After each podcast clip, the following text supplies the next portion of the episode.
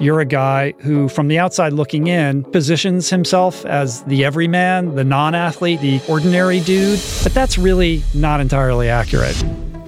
I'm quite proud now to actually have gone from this unhappy school portrait photographer to Sean Conway. An iron distance triathlon every day for 105 days. People have asked me, what do you think is the reason you do these things? And I sort of don't want to know. It's an unpopular opinion now. Everyone sort of says, oh, it's all about the journey. No, I'm like, sod that.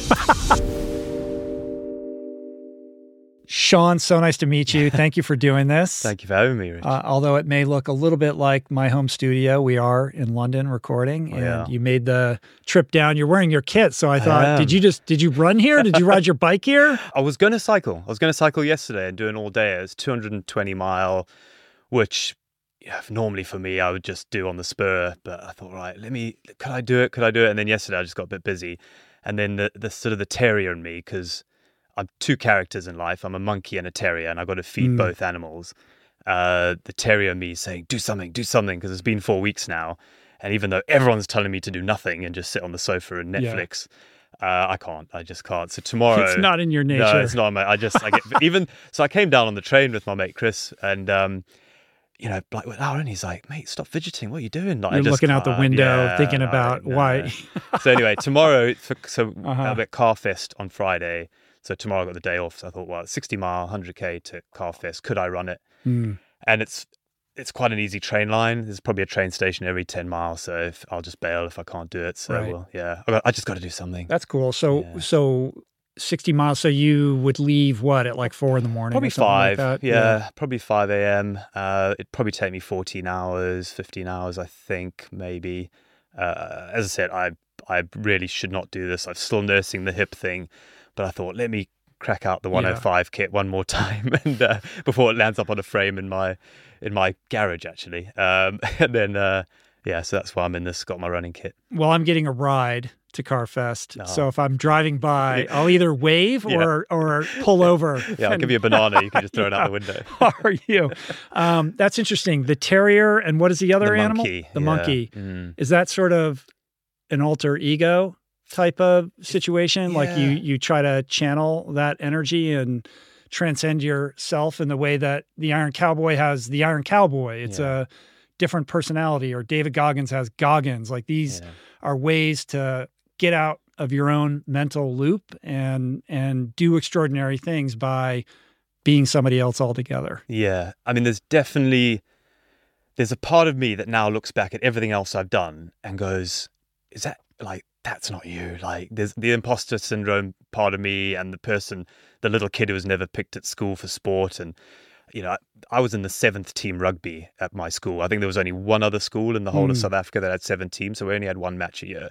And um, you know, I was terrible at sport growing up. I'm quite short now, and I only grew after school, so I was tiny at school in South Africa, which is very macho, and you know, if you're not good at rugby or cricket, you're a nobody type thing.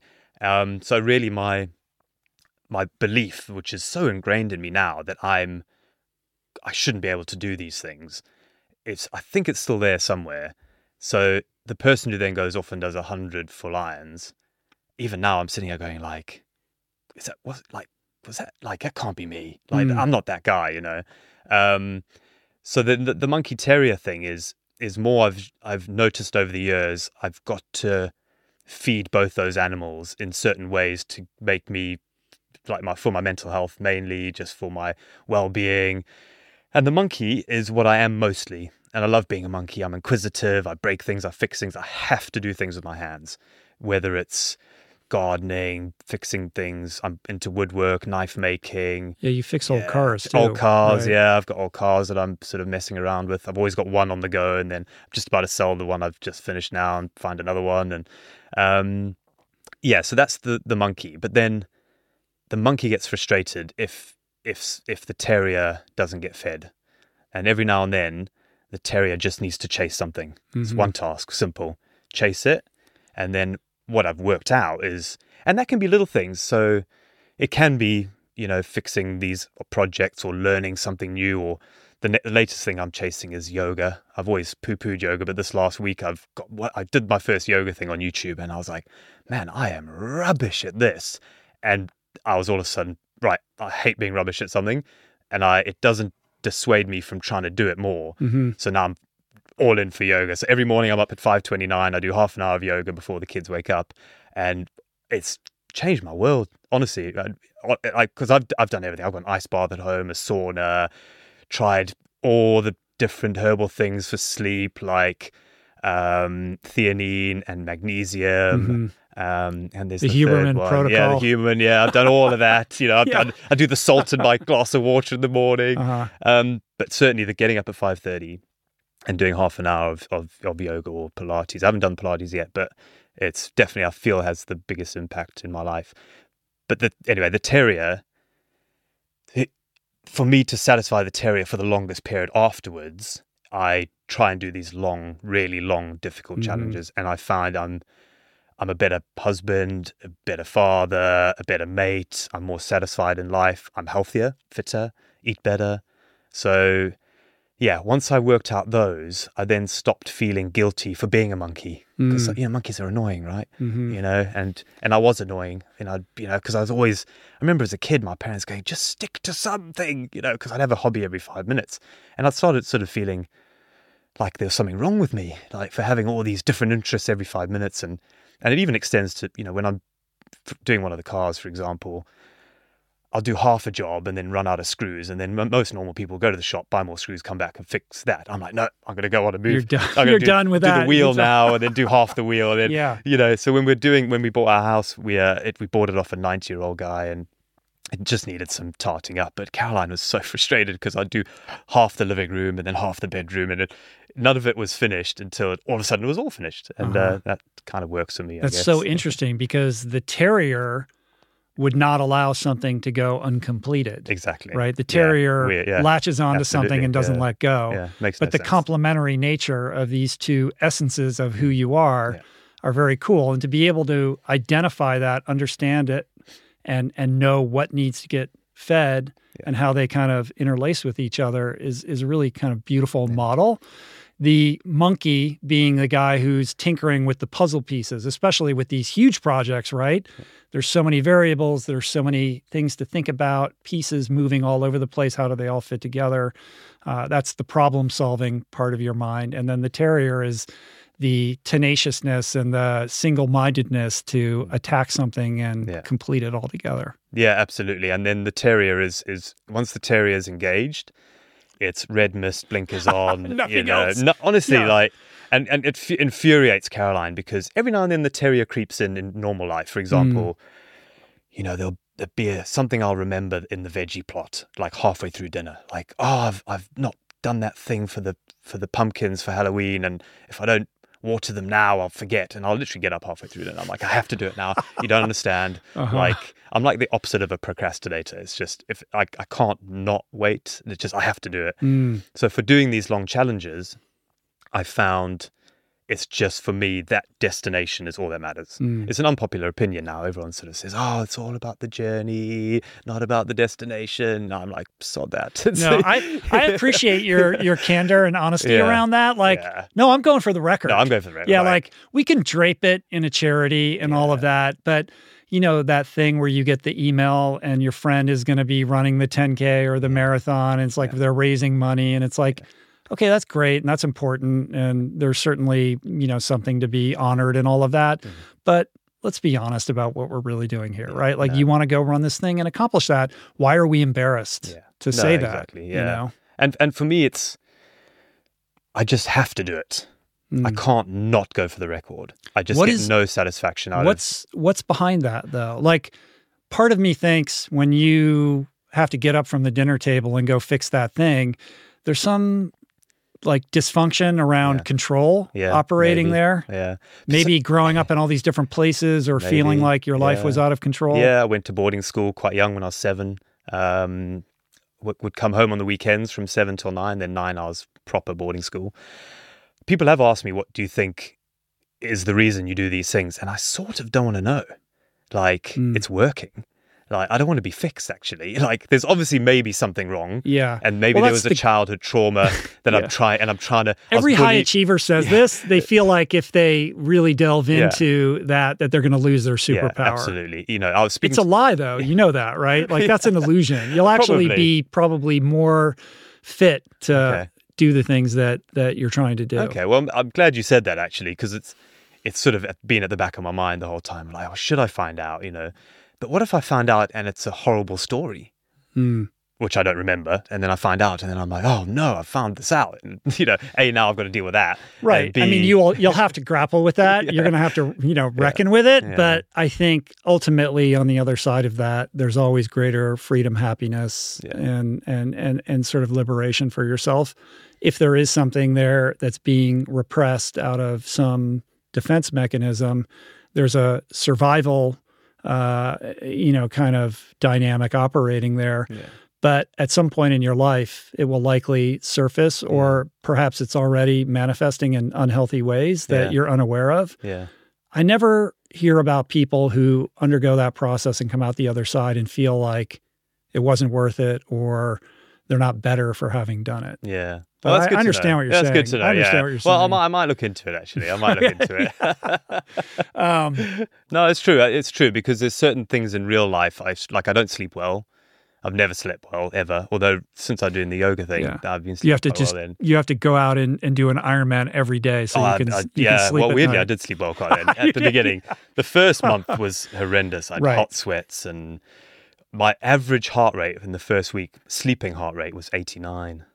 That was my Wow. average for sleeping time. I had a, I wore a whoop for the first week and then threw it away. I was like, Mm. I don't want to know. My Right. recovery is one percent every day. Yeah, yeah, yeah. I don't want to know that. You're starting out at one every yeah, single day. Yeah. just- yeah. So Yeah. Well, you had to go through, I mean, James said the same thing. There's that adaptation phase until your body kind of settles into what it's doing and understands it. Um, so let's get into that. I mean, first of all, like, how long has it been? It's been like two months now? So Since- four weeks last Sunday. Oh, so four- coming up only four weeks. Four and a half weeks. yeah, Wow. Yeah. So, how are you feeling? How is the body doing? The first couple of days after, I felt amazing, and I was like, "Damn it! I knew I shouldn't have stopped." Um, and then, and then the third day, oh, I just crashed. And then, but it wasn't a bad crash. I was just like, obviously, my body had gone right. Well, we're not doing this again. Mm-hmm. You can just relax. Um, and then I thought that was the bottom. I thought it would be a, a sharp drop off. I'm at the bottom, and I'm going to slowly get better over however long a month, two months, six months, a year. But actually, I then got worse the next week. And then the third week was really bad. Like, just, I was sleeping a lot, but I had zero. It was like a permanent bonk. Like walking up Mhm. the stairs at home, I was like, wow, this is tough. Even though I went on a few bike rides and my figures were okay, um, like the power was okay and the heart rate was okay, but I just felt awful. I just couldn't. And the motivation was there. That's the other good thing Mm. that I've been surprised by. I've been motivated to keep the fitness, but I just had nothing in the tank. No matter food wouldn't do it, sleep didn't do it, uh, stretching, doing the yoga. Um, and this week, That shouldn't come as a surprise, though. no, I know, but the terrier and the monkey, they're throwing thoughts in my head. Yeah. And like, you know, I have this amazing base. yeah, I well, can't, exactly. I I've can't done- squander it. I've done 90 hours. I've done 90 hours a week of zone one and two training right. for three and a half months. I'm like, that's got to be worth something. I don't want to lose that. Like, I'm never going to do that again. So, yeah, I'm, yeah, I'm want to keep the fitness. So, which is why I'm now going to tr- try and do a run tomorrow. Mm. And, but I'm good enough at micro analyzing everything. yeah. There's, and we can go over this, there's 10 pillars of endurance that I, and every day on everything I do, that's a multi day, you've got to tick every single box. So it's planning, f- uh, experience, fitness, health, nutrition, hydration, sleep, muscle management, mindset or motivation, and community. So if you nail all 10 of those every single day, you're going to be able to nail multi day endurance challenges. And, and, you know, it's, I did that every single day doing the 105. hmm Um, and I sort of want to get back to a place where I'm now, you know, if I did that now, surely I'm just going to get you know, get over this fatigue. But I know it doesn't work like that. Yeah, it doesn't. And in the past, you all the other realize, of I've course, done- intellectually that uh, that you can't persist in hitting it hard like that No, every single day. That you have to give yourself this break. And the sense that I'm getting from you is it's actually easier for you to get up and do an Oh, Ironman every day Yeah, than it yeah. is for you to sit down and be with yourself and and allow yourself to heal. Yeah, Yeah. I mean, just thank goodness I have kids and an amazing wife, and that has kept me busy. I think in the old days, all the other things I've done, other than the Europe record where I was with Caroline, um, I've been single really, and that's then my yeah. I don't know. I I struggled a little bit because I did, hadn't had my mind to focus on them and. You know, there's a part of me you say, well, why do you do this? I have I have this sort of picture in my head of my kids as teenagers trying to learn the guitar and moaning about having sore fingers. I was like, you don't know pain, boys. Yeah. You don't want to be that know, guy. Yeah, the 105 is actually the th- uh, the third longest thing I've done. It's Right. not even the longest. And the other one, so I cycled around the world 150 something days. My length of Britain swim was 135 days, and then my longest continuous triathlon, which is 3,500 mile, that was 85 days. Mm-hmm. So I've hovered around this long stuff for a while, um, but definitely this one's been way harder Right. to recover from. But I think you're doing pretty good. Yeah, All I can do is compare and contrast your experience with that of James's. yeah, Um, and I know that James in the wake, there's a lot of differences in the way that you guys kind of approach this and and how it went for you guys. But James, you know, famously had a very difficult time. And then in the aftermath, his healing process was very protracted.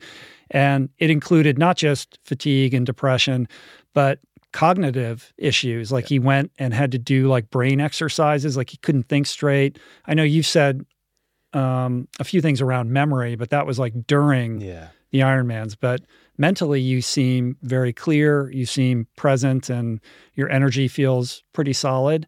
Whereas James was really kind of having a hard time, and it took him a very long time to kind of crawl out of that hole. Yeah. So I, I've thought about this a lot because I knew people would be comparing the 2 of Mhm. us.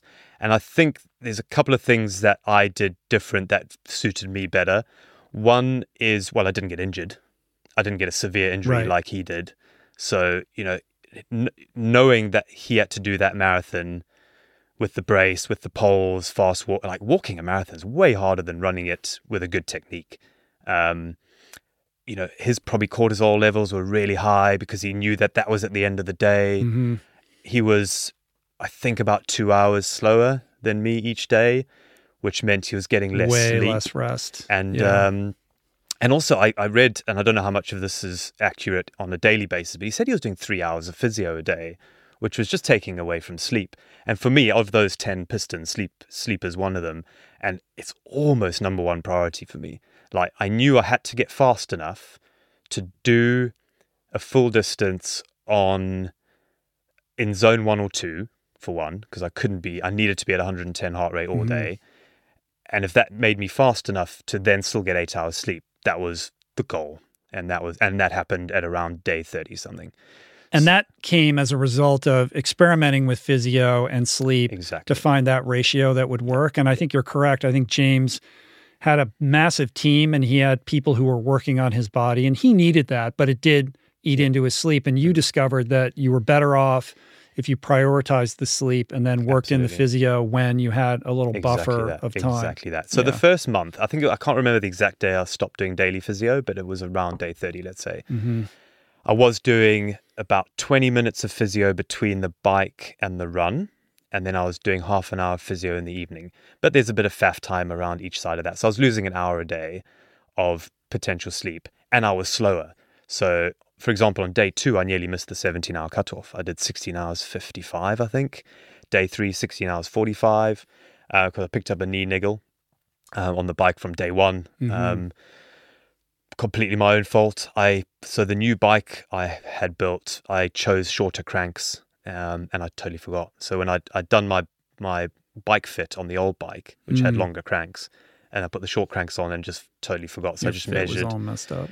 Measured from bottom bracket up to seat post, and I'm like, well, that's millimeter perfect. I'll be good. And then forgot I was like Mm. um, ten mil off or something crazy. And then in the in the chaos of day one, you just never. I just didn't pick it up. Right. So I was super slow. Then I was having the physio, so I was only getting you know six, five hours sleep maybe, six hours sleep, and then this it sort of hovered around you know seven hours up until thirty, and then I. I remember once the knee thing was manageable because I was taping it and wearing the patella bands, and then the ankle, the right sort of ankle shin, that had sort of calmed down a little bit, and uh, I thought, right, I wonder if I could. Let's try going for sleepover physio. Let's just see, because I can always just call him if I need the Right. physio and it's not working. And I did that, and it was a game changer. If you look at all my splits on my website, like as soon as that happened, I was, you know, I was a a little bit quicker, but b my mood was better. I felt like I could push it a little bit harder, and I could sustain a faster Mhm. pace, which would then result in me being able to do. You know, have more sleep again, Right. And then you, you're on the so front of the wave. compounds. yeah, yeah. You land up You're- on the front of the compounding that interest. Exactly. Whereas Yeah. James would have a he had the injury to deal with, so the cortisol levels and the pain and all that stress, uh, the, and he was a bit slower, and then he was having to do the physio. So of course he came out of that feeling Mm. like completely ruined, um, because I knew, I knew it was doable without a major injury. You know, I've I've done a marathon a day for 44 days, the longest time I've done a, a marathon a day for, pretty much. You know, I've done when I was cycling around the world going for that record, I was what, 200 miles a day, 180 to 200 miles a day every day. When I swam the length of Britain, I was doing four and four and a half hours on, seven hours off, four and a half Mhm. hours on, seven hours off with the tide. So, and that again was day after day. So, at least in my head, I was naive, naive enough to go, well, actually, I, if, I think this is doable without Yeah. getting a serious injury. And and the run really is the one that will DNF you absolutely. Right. So, Unless I- you have some kind of devastating crash. Exactly. Yeah. Uh, so, because and that's the other thing. I look at all what will DNF me, getting run over on the bike, getting a serious injury, which is most likely going to happen on the run, as in a repetitive strain injury like a compression fracture or mm-hmm. tendon tear or things like that. Um, getting really ill, COVID or something worse, uh, and the last one was un- you didn't want to think about, but a family Mhm. member Right. um, tragedy type thing. So, Right. uh, I had those awkward conversations with my parents and my sister because you know, I was like, "Where's the line?" And, Right. What yeah. what would what would have to happen for you to pull the plug where the terrier would have to heal? Yeah, Yeah. I think. Well, I did have to pull the plug, didn't I, on the previous attempt? Sure. And yeah, I'd love to talk about Mhm. that disaster. Yeah, yeah, yeah. know? Yeah, I mean, let's just uh, we're well into it, but and I'm sure I'll say this in in the introduction, but for clarity purposes, uh, Sean completed 105 iron distance triathlons in 105 consecutive days. Uh, at the outset, the goal was to eclipse James's record of doing 101 by doing 102, um, and there's so many kind of interesting um, similarities, points of overlap with James' experience, but also many departures, right? On the one hand, you're a guy who, from the outside looking in, sort of positions himself as the everyman, the non-athlete guy, the the kind of ordinary dude who's going to go out and do something extraordinary. But that's really not entirely accurate. We can go into the backstory and how you got into this stuff. I think there's some super interesting stuff there. But the other perspective is that you actually had a lot more experience than James did with these extended multi day adventures that gave you not only a level of confidence going into such an audacious goal, but also, uh, you know, a sort of a library, a copious amount of experience to rely upon, knowing that you could get through difficulties and how to kind of navigate the training leading up to the experience, but also the day in day out kind of grind and and and determining you know in the monkey part of you what's important what's not and how those puzzle pieces fit together Yeah, exactly. And and and you're right. I sort of, I am, I was the everyman because I just came. I was a school portrait photographer until I was thirty. yeah we're going to get So, into all yeah. that because that's nutty Um, some crazy stuff yeah. there. So, but you're right. You know, there's there's two parts of me as well that go. One, you know, so you're you're the everyman, Sean. How could you be doing 105. Yeah, who's this guy? yeah, he's who's he's this guy? not going to break James's Yeah. record. Well, like this guy, he's got a little paunch belly. he's got a beard. He lives in the countryside. He thinks he's just going to go out and Yeah. like beat the Iron Cowboys record. Exactly. And then part of me is going like, have you even looked at my website? Like, honestly, I can't do this. Look, I, I didn't promise," know. You know, when I exactly. first started paying attention to you, I, I mean, I kind of knew who you were, and I knew you had done some other stuff, but I didn't know the extent of your resume when it came to Yeah. adventure endurance. No, exactly. And then so part of me is like, honestly, guys, I can do it. Please believe me. Look, this is this is what I've done. You know. Mhm. Um, s and and and you're right. You know, I'm quite proud now to actually have gone from this unhappy school portrait photographer to, you know, someone who's got quite a long CV of doing multi-day stuff and and you know. If it's under two, if it's under seven days, I sort of don't even count it as an event now. You know, I've probably forgotten about it on my website, other than the cheese rolling, which was 23 seconds or whatever. But um, yeah, and and and yeah, you're right. It's it's is that juxtaposition, but I don't want to stop people thinking I'm the everyman because I am, and I've been tested. I went to a human performance lab, you know, the one that the Brownlee brothers go to and everything.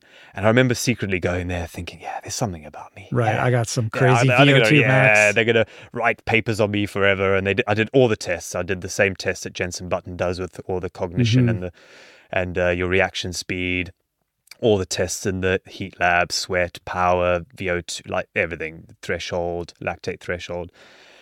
And uh, it was a couple of weeks later, and I go back, and then a different person who did the test looked at the papers, and there was, you know, they printed it all out. And there's about 20 pages, and we sit down. He's all excited. He's going through, and I could just see his expression drop. And right then, he's like, "Mate, you're actually pretty average."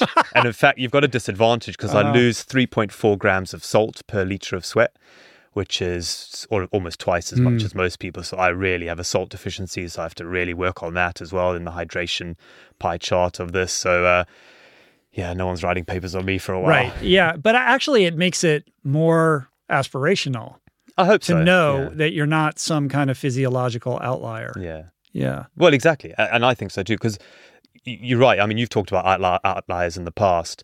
A lot of people will look at you, and if they presume you're an outlier, they think, "Oh, well, I can't do that because he's."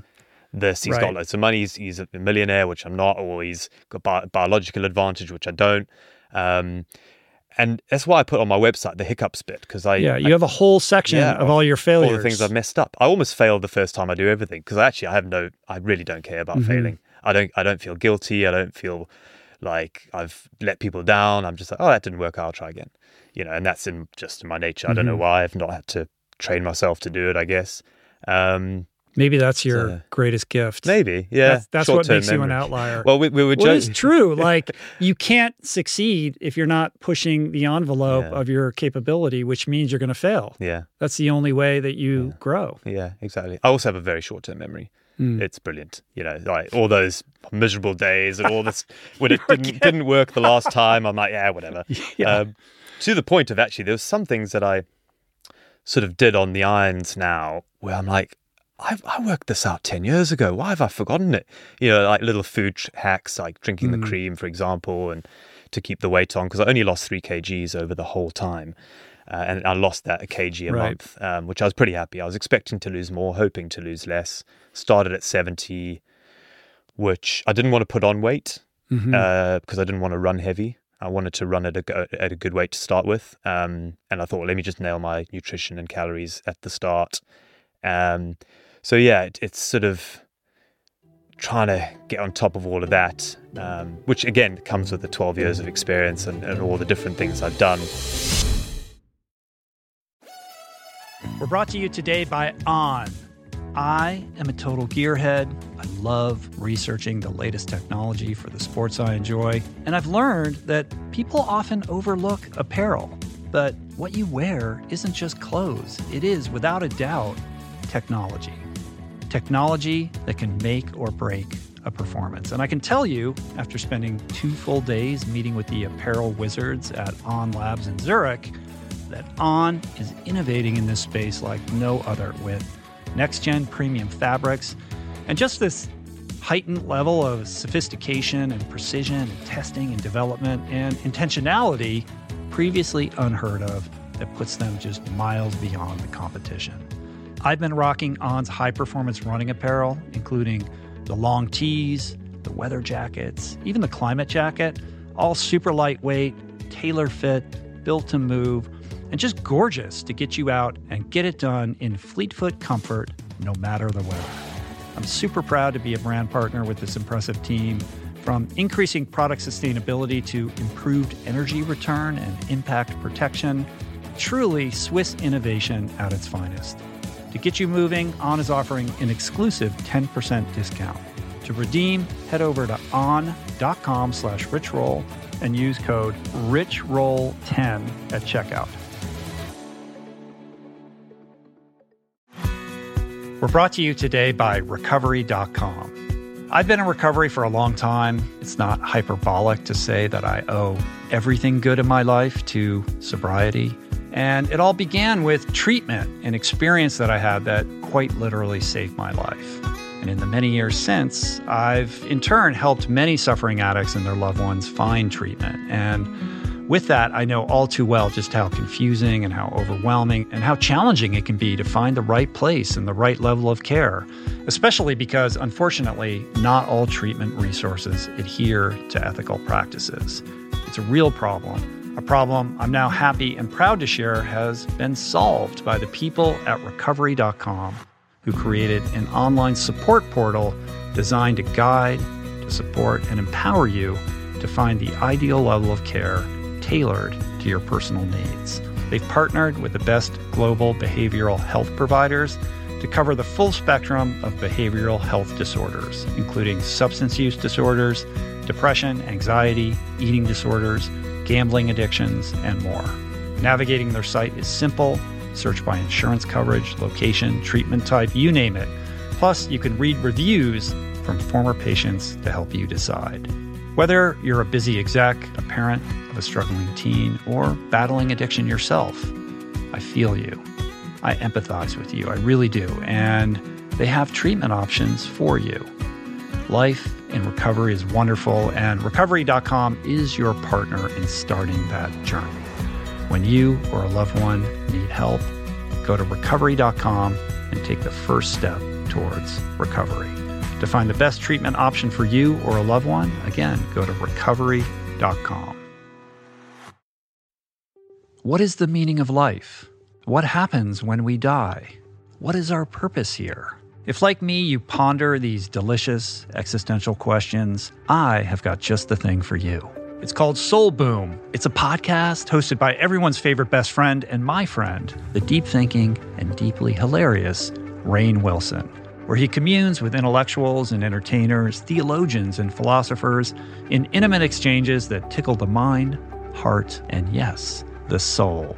Subscribe to Soul Boom on YouTube or wherever you get your podcasts and explore other groundbreaking series at voicingchange.media.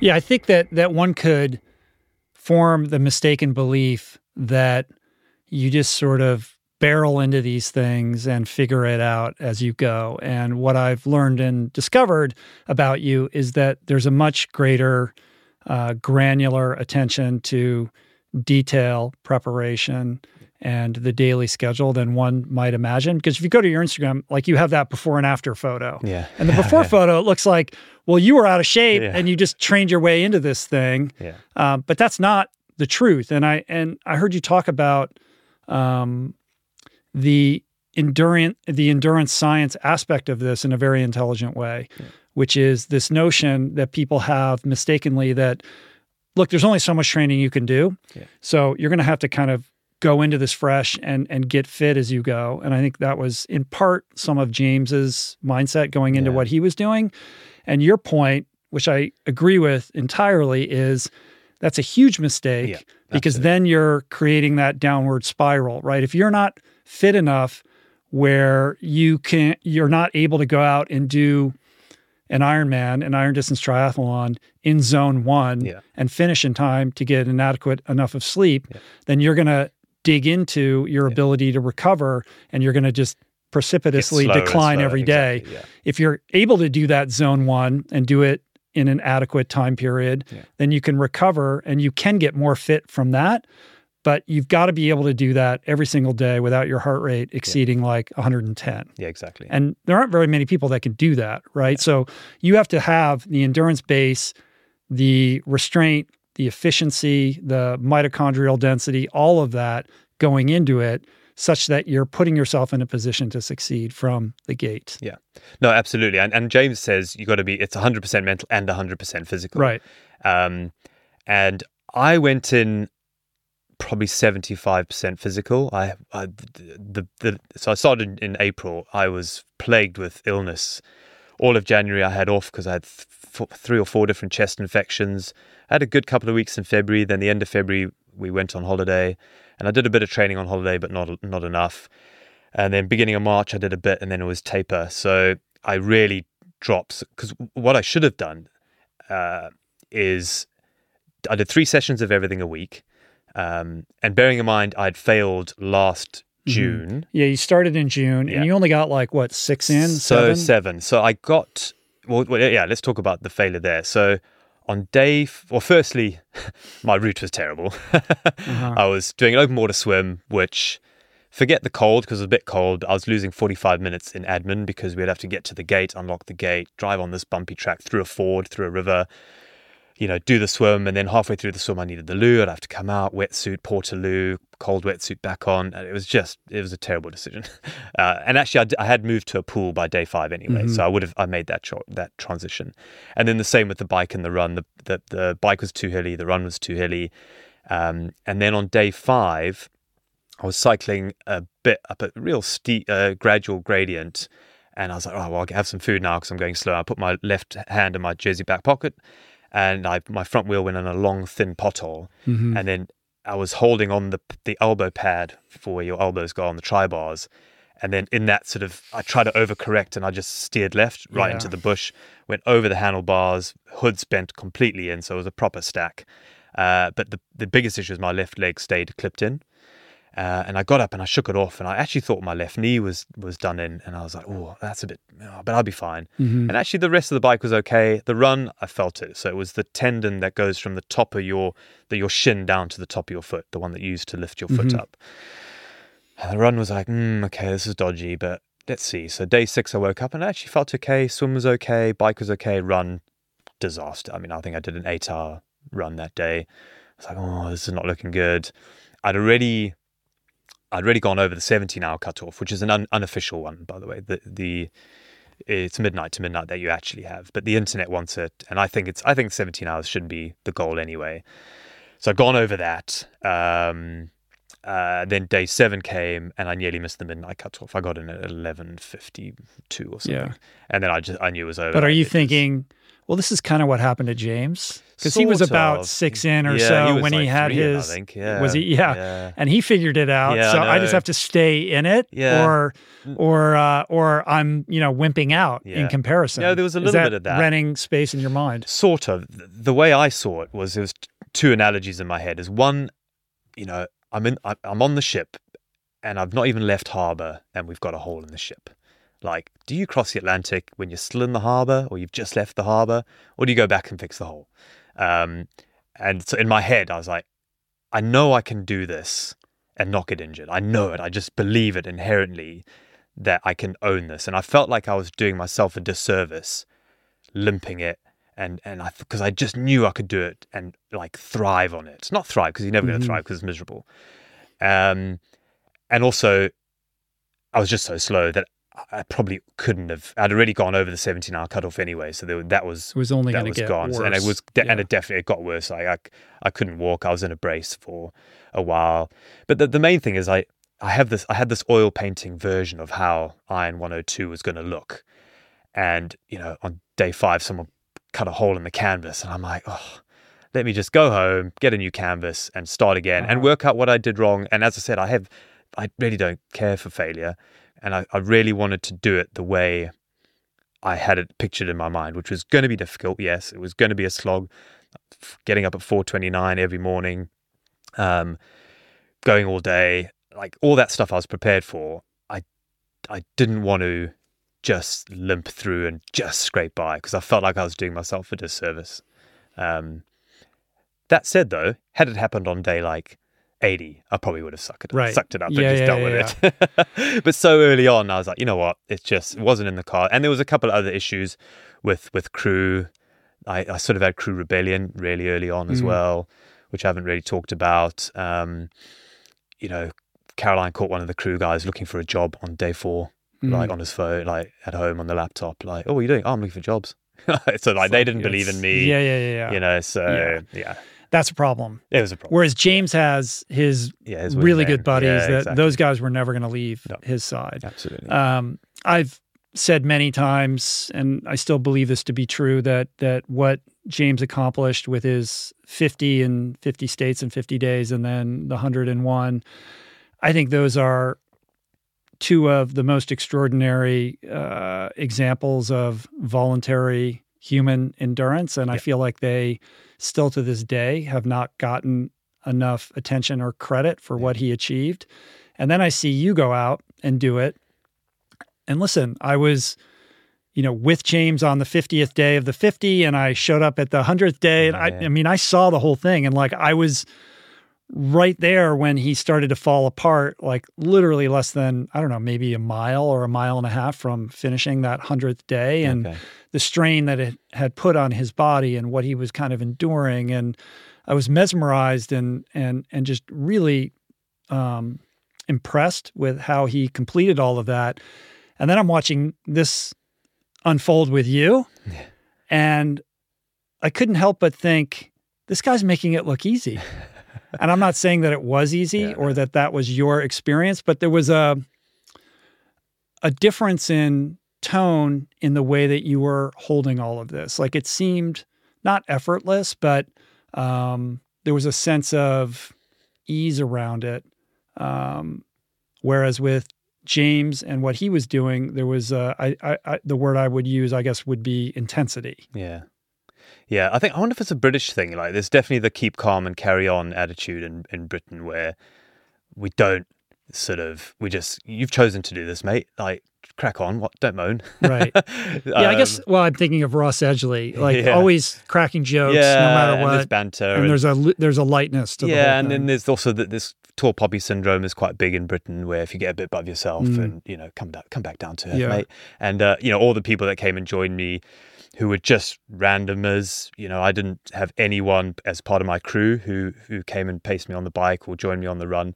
I was just relying on people Whoever showed up. calling on six every day Yeah. at the pool. and it all Yeah, was was quite contained. I mean, with James, it just became it metastasized, and like every day there was more people Yeah. until you get to the final day or two, and there's there's thousands of people there, and you're ending up in a high school stadium, and there's like pomp and circumstance, and yeah, um, part of that's fantastic because it was all these people who came from all over the place to celebrate and to also share how much that had impacted them. Like I was running alongside people who were sharing their story of how they were so inspired and lost this weight and started. You know, like that's an amazing yeah. um, aspect of the social media world in which we live. Whereas with you, it was just a, like a ragtag group of a couple people every single day, and it kind of yeah. felt like it stayed in that consistent zone. Was that by design or was that just the way that it unfolded? So it sort of unfolded that way, but I, I was also very aware that we couldn't have too many people join me, especially on the bike. You had a very narrow lane So in which you were was, riding. It was super busy, public roads, British, you know, roads. Um, we had 89 junctions on the course, 75 of which I could have stopped to zero. Like, so it was a lot of stop start. Mm. You know, on the days where I was maybe 10 back, I think the most I ever had, excluding the, the 102 day, was maybe 20 riders. And even that was too many. Cars were getting annoyed. Um, there was a couple of close calls with people passing. Trucks, big trucks, when they would take one of the corners, would or you know automatically cut the corner, and then Mm. you're trying to look over the hedge to see if anyone's coming. And we were very nervous that if it got too big, something was going to happen. And we had three crashes. And one of them, a guy went under a car in the wet, but Ooh. luckily the car had stopped in time. Uh, and the other two were in front of me, just overlapped wheels. You know, people that weren't fit enough to actually do the, the course quickly because we were doing a good pace. You know, we Mhm. were doing a six six and a half hours really, which you know, unless you've a good rider, I mean, that's that's a, a decent Yeah. pace. And some people would take their chance and go, oh, yeah, I could do that. And then they would just head down, not looking where they're going, hit a pothole, Yeah, yeah, overlap a wheel, and then I'd be behind them and I'd have to swerve around two of the crashes. And luckily, you know, I, I Mm-hmm. was unscathed. But there was certainly an element of nervousness to let it get too big. So actually, I think even in the 90s, I took down all the information of how you could join um, and see. figured that actually if Yeah. people wanted to join, it means they would they were super keen and they were would go and look at my Strava. Yeah, they're they're sort of passing a test yeah, just to get there. yeah. And I think at one point, didn't you you rode like a five something and it scared off a bunch of people who might oh, have joined day- you? I remember this actually. This was so I remember James saying, "Yeah, the first ten days are going to be horrible, but day ten, it's all going to get better." And on day nine, a couple of riders came, um, Adam and Ben, and we blitzed it, and I was hanging on for dear life. And uh, yeah, we did like a five fifty-eight ride time, Mm-hmm. and um, I remember going, "Yeah." Took me nine days, James. You know, it took you ten. Yes, I'm one day up. And then for the next week, I was ruined. But uh, yeah, I had to sort of say to people like, please come, you know, come and join me on the bike because that's not our normal pace. Mm-hmm. And um, in the whole 12,000 miles or whatever I rode, I think I only did about 200 on my own. You know, I did Yeah. the longest time I did on my own was day two. I did 120k, so 80 about 80 miles of it on my own, and then someone joined. And then I had a few other sections where I did about 30 or 40 miles on my own before someone would just turn up on their lunch break and do a stint. And that was the benefit of doing a lapped course. So it was sort of 10 mile down, a couple of 30 mile loops, and then a 10 mile back Mm-hmm. ish roughly. Uh, which meant people could do just the morning bit before work, or one lap, or Right. two laps, or come at the end, and it's sort of encouraged. Whereas if I did a long out and back, you're sort of committed to the whole ride, yeah, really. So yeah, yeah. What was your communication with James like? Yeah, while this was unfolding. Oh, it was great. So the first attempt, he was like, "Oh, where are you? I want to come and join you," and it was amazing. You know, like because he inspired me. So that there is what would James do? Oh. WWJD Yeah, on your James kit. Yeah, I was like, because like, what would he do, man? You know, Yeah. like he's super. Well, on day me. six, when you uh, you know when you had your thing, he would he would have kept going. Well, exactly. I didn't have this printed on that Yeah, kit. um, so, because the backstory about me attempting the hundred is, I when he did the fifty, I was just blown away. I was like, "Whoa, this is amazing!" I wonder if I could do a hundred because it seemed the next step in my my CV of of triathlon. So I'm the only person still today who has who's swum, cycled, and run Land's End to Groats, which is the length of Britain. I also then had the record for the world's longest triathlon, 4,200 miles, which is sort of like a quad decker continuous, but the bike leg was shorter. Uh, and so this was sort of the next thing. And also, of the four types of world records you can do, which is world's first, furthest or longest, fastest, and the most of, it's the one I didn't have a record in. yeah, So you it didn't seemed you didn't have a most. Of. I didn't have a most of. I had a record in the others, but I didn't have a most of. So in 2018, I thought, actually, I'm going to have a crack at 100. And I thought of a, a route. So I was living in the Lake District. I was going to swim in Coniston, where I lived. Uh, and then I worked out a bike leg down to sort of Barrow-in-Furness and Ulverston and that. Um, and then you could run up the quieter side of the lake twice, and it was exactly a marathon. And in hindsight, it was all would have been terrible, all of it. But I'd thought of it anyway. And then I got married and kids and COVID, and so I just parked the idea. And then when da- um, James did the 101, I was like, oh, yeah, it is doable. Right, let me revisit that. Um, and then that's when I revisited it last year, and then obviously it went tits up. But uh, yeah, yeah, yeah. But you're doing it. You're making it look easy, at least to an outsider looking in, um, and you're creeping up on the record. You meet the record, you surpass the record, and you decide to keep going. Yeah. James sneakily snuck in the 101 Yeah, yeah, and which didn't I tell loved. anyone, which was great. Yeah. Uh, which meant you had to do 102, and then after that, feeling good, you're like, well, do I keep going? Yeah. Yeah. So I part of my process is to go into it believing wholeheartedly it's a done deal. Like if I just turn up, I'm going to do the 102. Like that's it. And I have to believe that. The terrier. Yeah. And and I do things in I put things in place to to make myself believe it. So for example, I printed numbers up to 123. So I printed caps and and race numbers up to 123 because in my head I was manifesting this concept that not only am I going to beat it, I'm going to go way past it. And it's just part of my process to go, well, it's a done deal. I just have to turn up and do it. Um, and so I knew I was always going to go longer. I knew I was always going to do 103 because I wanted to see what it was like doing it, not having to do it. Like I just wanted to see would my body just go, whoa, what are you doing? I'm giving up and I don't make the cutoff. Or would I thrive? Would I be like, oh, the pressure's off. Am I going to enjoy this? Uh, I had spoken to Caroline a week before and I was like, I feel like I can go on. Like I genuinely, I really do. It's horrible and it's hard, but like I feel like if I just turn up, I could I could roll this out. I really think I could. And just I remember the look on her face. Like the words that came out of her mouth were very supportive, Uh-huh. but the look on her face was like, "Don't do this to me, man." Like I'm solo parenting here. or like, yeah, yeah, they told me this was the guy that I was Yeah. getting married to. Yeah, exactly. And and we sort of had a conversation. She's like, right, well, if you need to go more, you, you're never gonna have another shot at this. Just go more. So And for context, your wife is self-employed, she's self-employed, and you have like a four-year-old got- and like a under two-year-old, yeah. two-year-old. Yeah, Yeah, just under two. So life was That's hard. Yeah, and it she's was. doing it she's all. amazing. Yeah, she was amazing, and she was coming running a marathon every Sunday with me as well. First time she'd run a marathon since having kids. So Mm. yeah, she's. I won the wife lottery definitely, and uh, so then I'm thinking, right, well, I can carry on, but then there's other things to consider. Like I'd be moving Christmas Day, you know, and like the crew, the riders who join me, everyone's like so focused on 102, and that's what I've told everyone. And if all of a sudden you go, oh, actually no, that's not the end. The end's like two weeks later.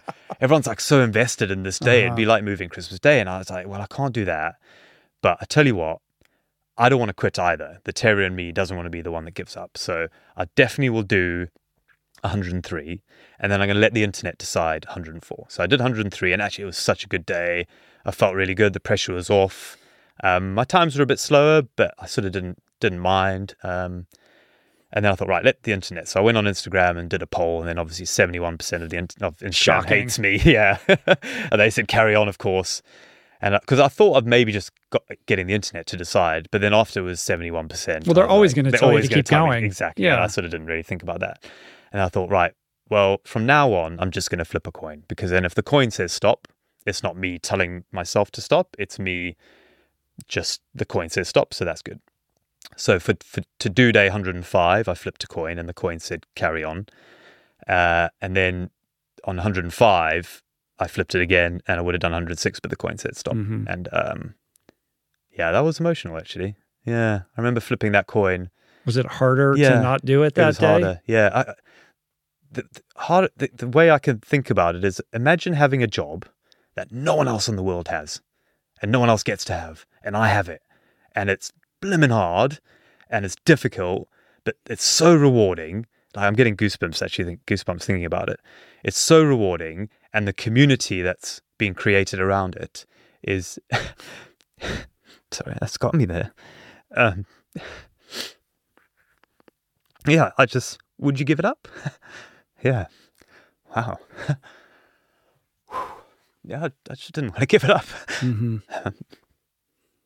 because everyone that came and joined me, like, I think that's the thing. You know, all these people that took time off work and everything. Whew, didn't think this would happen. Mm. um, you know, it was so amazing, and uh, yeah, I just I didn't want to let go of it. Yeah. Yeah. So um and that's why, yeah, just I knew as soon as I gave up, gave up, I just would be getting, you know, I wouldn't be doing something that no one else in the world is is Mhm. doing right now or gets to do and yeah, that was um yeah, that was uh that was hard. But also it was time to give up because I remember Monty, my eldest, going, Daddy, Daddy, is your challenge finished? Can you play with me now? And oh, that just Yeah. cut to me, you know. So, um, oh, excuse me.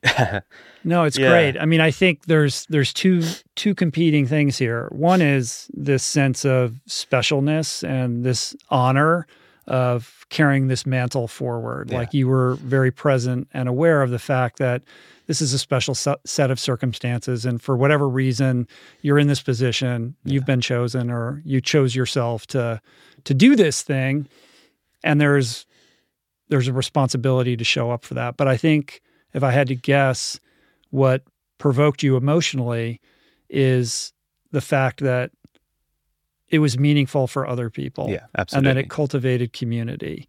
And in that, I I hear and see somebody who understands the power of of what these challenges can represent in terms of it being about more than yourself. Yeah. Right. Yeah. And that's the true like vein of energy to tap into. Like Mm. if you want to keep going, right? That's the energy fuel, the source that will always give more and more and more because it's of benefit to something that's so much broader than you and your goal and like the terrier. Yeah.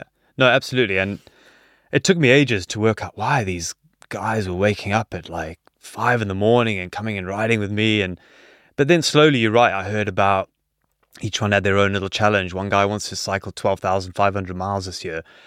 Uh, You know, Clive wanted to get white shoes, and you only get to get white shoes if you do hundred miles, averaging twenty mile an hour. Then you can buy your white cycling shoes. Mm. And he did that with me, and and and everyone, some you know, one guy lost two stone, which is what was that in, in forty pounds?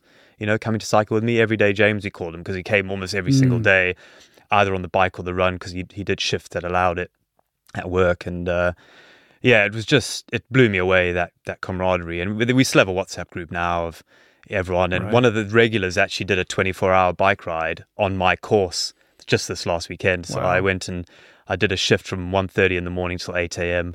Um, as he finished that, and everyone's got another one of the guys did 300 miles on Zwift as well. Mm. so it it was uh, Cool. yeah, it was really really amazing, and and and I just didn't want to give that up because Yeah. I was feeling okay. Don't get me wrong, uh, it was tiring. Uh, Getting up every day, doing those 14 hours a day, not seeing my kids, coming home, and Caroline, even though she was super supportive, it's hard solo parenting. You know, shout out to all the solo parents there in the world. It's really tough, and um, but I knew I could just turn up and and do it because like this is what I'm good at, and I I like being good at it, and I I like the reward from it, and the money coming in for charity was great, and like just everything about this unique experience that no one else in the world could ever do. I just it was hard to to let Mm. that go really.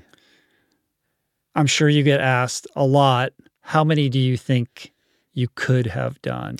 And Uh, I did hear you say Yeah, on another podcast yeah, that you felt like you could do 200. yeah, yeah, yeah, yeah. I could have in on the route I had in this country. Two hundred is probably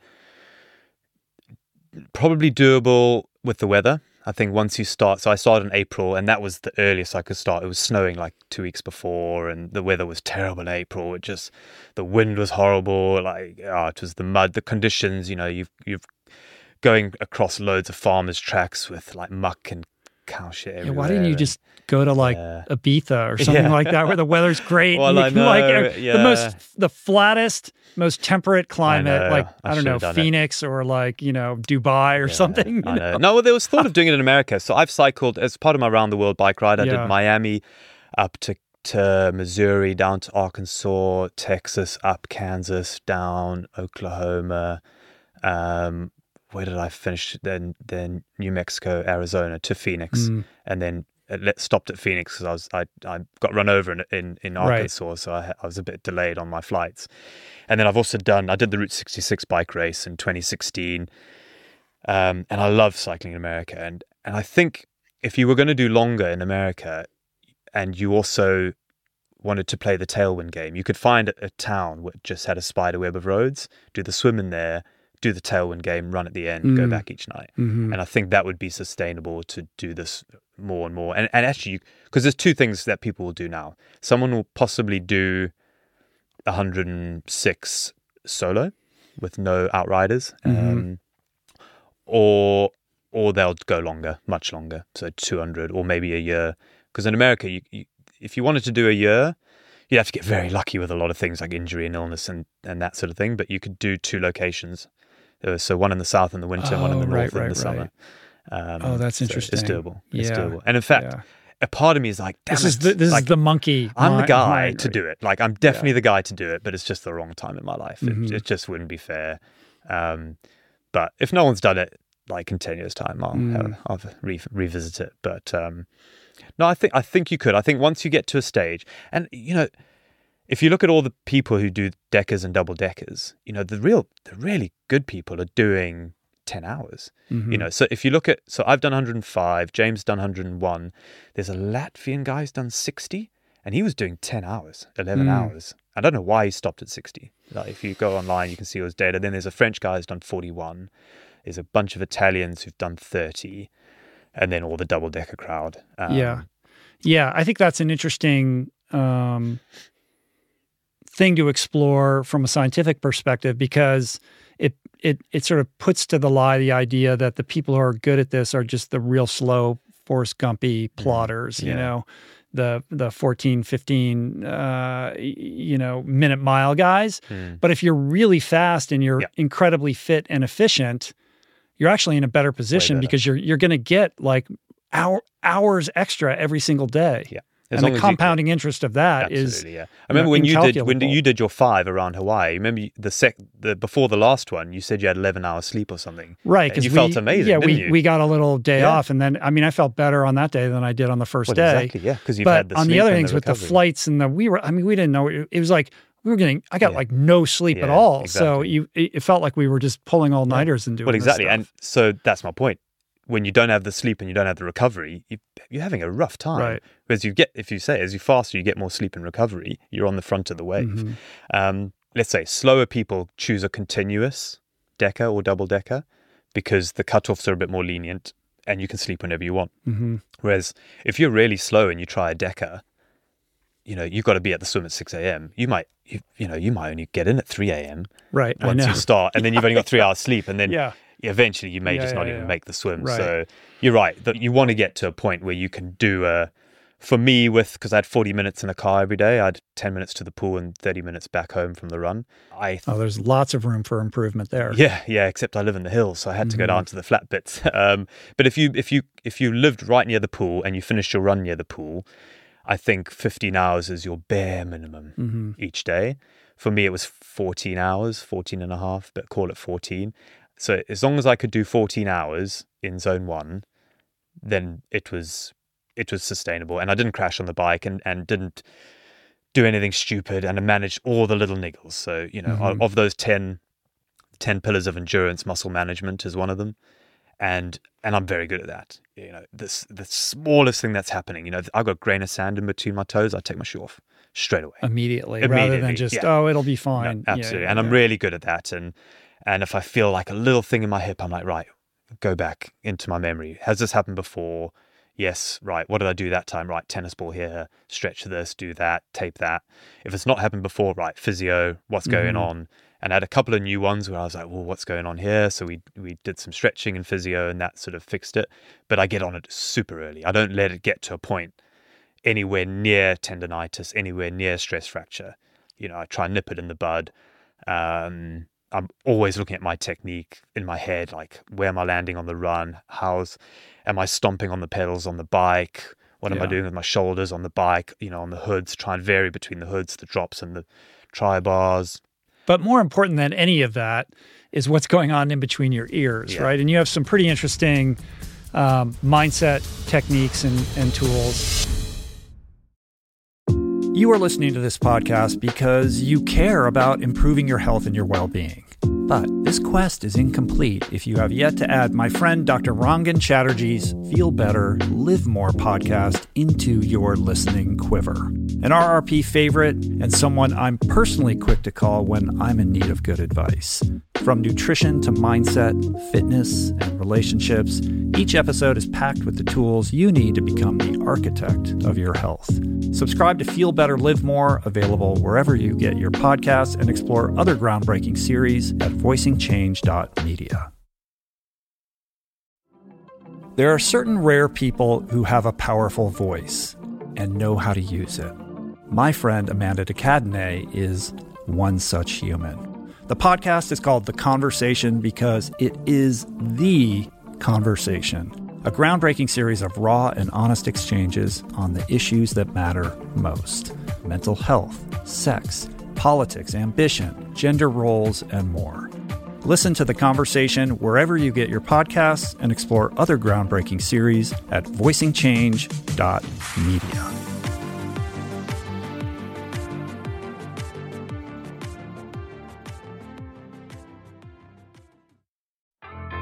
There is so much health information out there. It can feel overwhelming and leave even the most well intentioned confused about what's what and who to trust. Well, the first person that I call when I'm seeking clarity is my friend and nutrition expert, Simon Hill, host of the fantastic podcast, The Proof.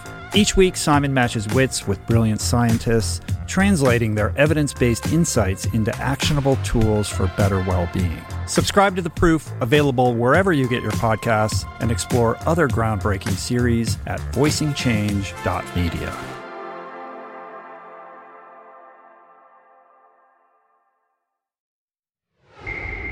As you mentioned earlier, James famously says it's 100% mental and 100% physical. Uh, on the mental side of things, this notion of disabusing yourself of any plan B, I think is Absolutely. really powerful. So, talk a little bit about Yeah. that. So when I go into something, A, I mentioned earlier, I go in wholeheartedly believing, and I really do believe it's a done deal. I just have to turn up. Um, and then it puts me in a mindset of like, right, well, I know I can do it. I know I'm going to do it. Where does that certainty come from? I don't know. I've just always been like that to the point of, and that's why I fail. Like my first attempt at running the length of Britain got injured, failed. My first attempt at my across Europe cycle record got injured, failed. First attempt at this um, got injured as well. Um, and that's, yeah, it, and, and it's probably because I have this sort of ignorant side to me. I go in probably a little unprepared. You um, go say. in completely half cocked Yeah, from the get go. Yeah. I mean, you're a guy. I want to get into your back. Let's just take a little diversion to talk about your backstory a little bit. You are born and spend your early years in Zimbabwe. Yeah. You then moved to South Africa. Yeah. Your dad is a, a big game conservationist. Rhino and correct? elephant conservationist. Yeah. So you grew up as a little kid with like elephants running around and yeah, stuff. Yeah, yeah, yeah. I mean, we. Uh, my mum used to get annoyed because every day she'd wake up and the elephant had drunk all the water out my paddling pool in the garden. That's wild. For yeah, for like weeks, she thought it had a hole, and she's like, "Where's this blimmin' hole?" And then Yeah. it got up early, and there was an elephant. Just- So, I mean, that's a pretty unique yeah, childhood Yeah. that connected you with the natural world in a, in a way that that that I imagine um, is probably more meaningful than even you consciously Yeah. know. Um, then South Africa, then you end up in the UK, and I get the sense that you're a bit of a rolling stone. You don't really know no, what you want to do or who you Yeah. want to be. But you seem kind of content to just roll with whatever, with you know less than a dollar in your pocket, and just Yeah. figure it out as you go. No, absolutely. I mean, even coming to the UK, I remember the reason I came. I'd, I'd done a year at photography college, and then they asked me to be an assistant lecturer for the following year, just helping out in the darkroom and various things, helping out the the because it was only a one year course. Mm-hmm. And then I finished that year, and all my South African mates were coming back after their two year visa ran out, going, Oh, Britain was amazing. I loved it. We got to travel here, here, here, and here. And I'm at the bottom of Africa going, Oh, that sounds cool. I can't do any of that from here. Uh, I got an Irish passport. It was just like a free train ticket. Um, let's just go. I didn't need a visa or anything. And I think three weeks later, I landed. I pretty much sold everything. I managed to scrounge around to get £100 uh, back in 2002 which wouldn't have lasted long even Mhm. back then. I'd found out about a job in a salad making factory in Cambridgeshire, which is the ones when you buy salads in a bag, you Pre-packed, know, which you yeah. shouldn't do, but you know, you, it was that factory where you cut the lettuces and put them in the Mhm. conveyor belt and it all gets fixed. And then I started working in a photo lab. I did that for six years, cut those days down as the photography grew. And in the early days, the photography was great. I photographed Prince William, a lot of the sports stars, had jobs in India and Mm. Morocco. I worked on the Harry Potter films in the stills department, helping out the main stills photographer, Murray Close. Um, so it was all going well. And because the dream was to use the camera as a passport to travel the world. So I was going to work for National Geographic. It was and- the adventure that Oh, was absolutely, calling. It yeah. wasn't the art of photography. Yeah. Not that that wasn't important, but Yeah. the real motivator was Yeah. you had this drive and desire to see the world. Absolutely. And Yeah. the camera was going to be that unlocking key for all that. Mhm. I remember as a kid taking all the pages out of the National Geographic magazine and putting them all around my bedroom and and then I got to London and then the reality of paying rent and buying food and I landed up living in a room not much bigger than this with seven of us. There was a bunk bed and I was on the bottom bunk, a double bed in this corner and then three people on the floor. It was so small the one guy's legs were out the corridor. Like it was tiny. We were just Wow. like it was almost Yeah. squatting, but the landlord knew we were there and we were paying him rent. And he was like, "Well, I can't kick him out, so I will Uh-huh. charge him like thirty quid a week or whatever it was." And um, but I just did it and lived out of a suitcase for a couple of years. Just couch. I moved, I moved twelve times my first year in London. You know, just trying Uh-huh. to get more photography jobs. And then I remember there was a point where I was going to go down from. So I was working five days a week, and then just thought, well, I might as well work six days a week, earn a bit of extra cash, and then I can buy more kit. So I was trying to save up for more cameras. I just got to a point where I got some new kit and was cutting my days down, I think from, yeah, back to five. And then my flat in London got broken into and everything got stolen. Absolutely everything. Oh, I didn't know. And I was like, Wow. oh. So I went back to my boss at the photo lab. I was like, hey, Simon, can I go back to six days a week, please? and then it took me another year of working to buy more kit. And, you know, so I, I was working in that lab for six years, cutting my days down. But then on the side of that, you know, I was getting some creative jobs, but they really were terribly paid. Um, but they were creative. But the 22 year old in me was like, well, I need to earn more, of course, because I was chasing the money. And I found out that photographing um, school portraits at nursery school level just paid quite well. You know, you sell the pictures to the parents and they all buy the pictures. And Mm-hmm. and I did that. I did one school and I was like, wow, that was quite a good earner. And then I was like, well, let's do this. And I, I had a business partner, James, and him and I just were like, right, let's go all into this, thinking if we earned enough money from the schools and we got photographers in to shoot them and people in the office, we would have more time.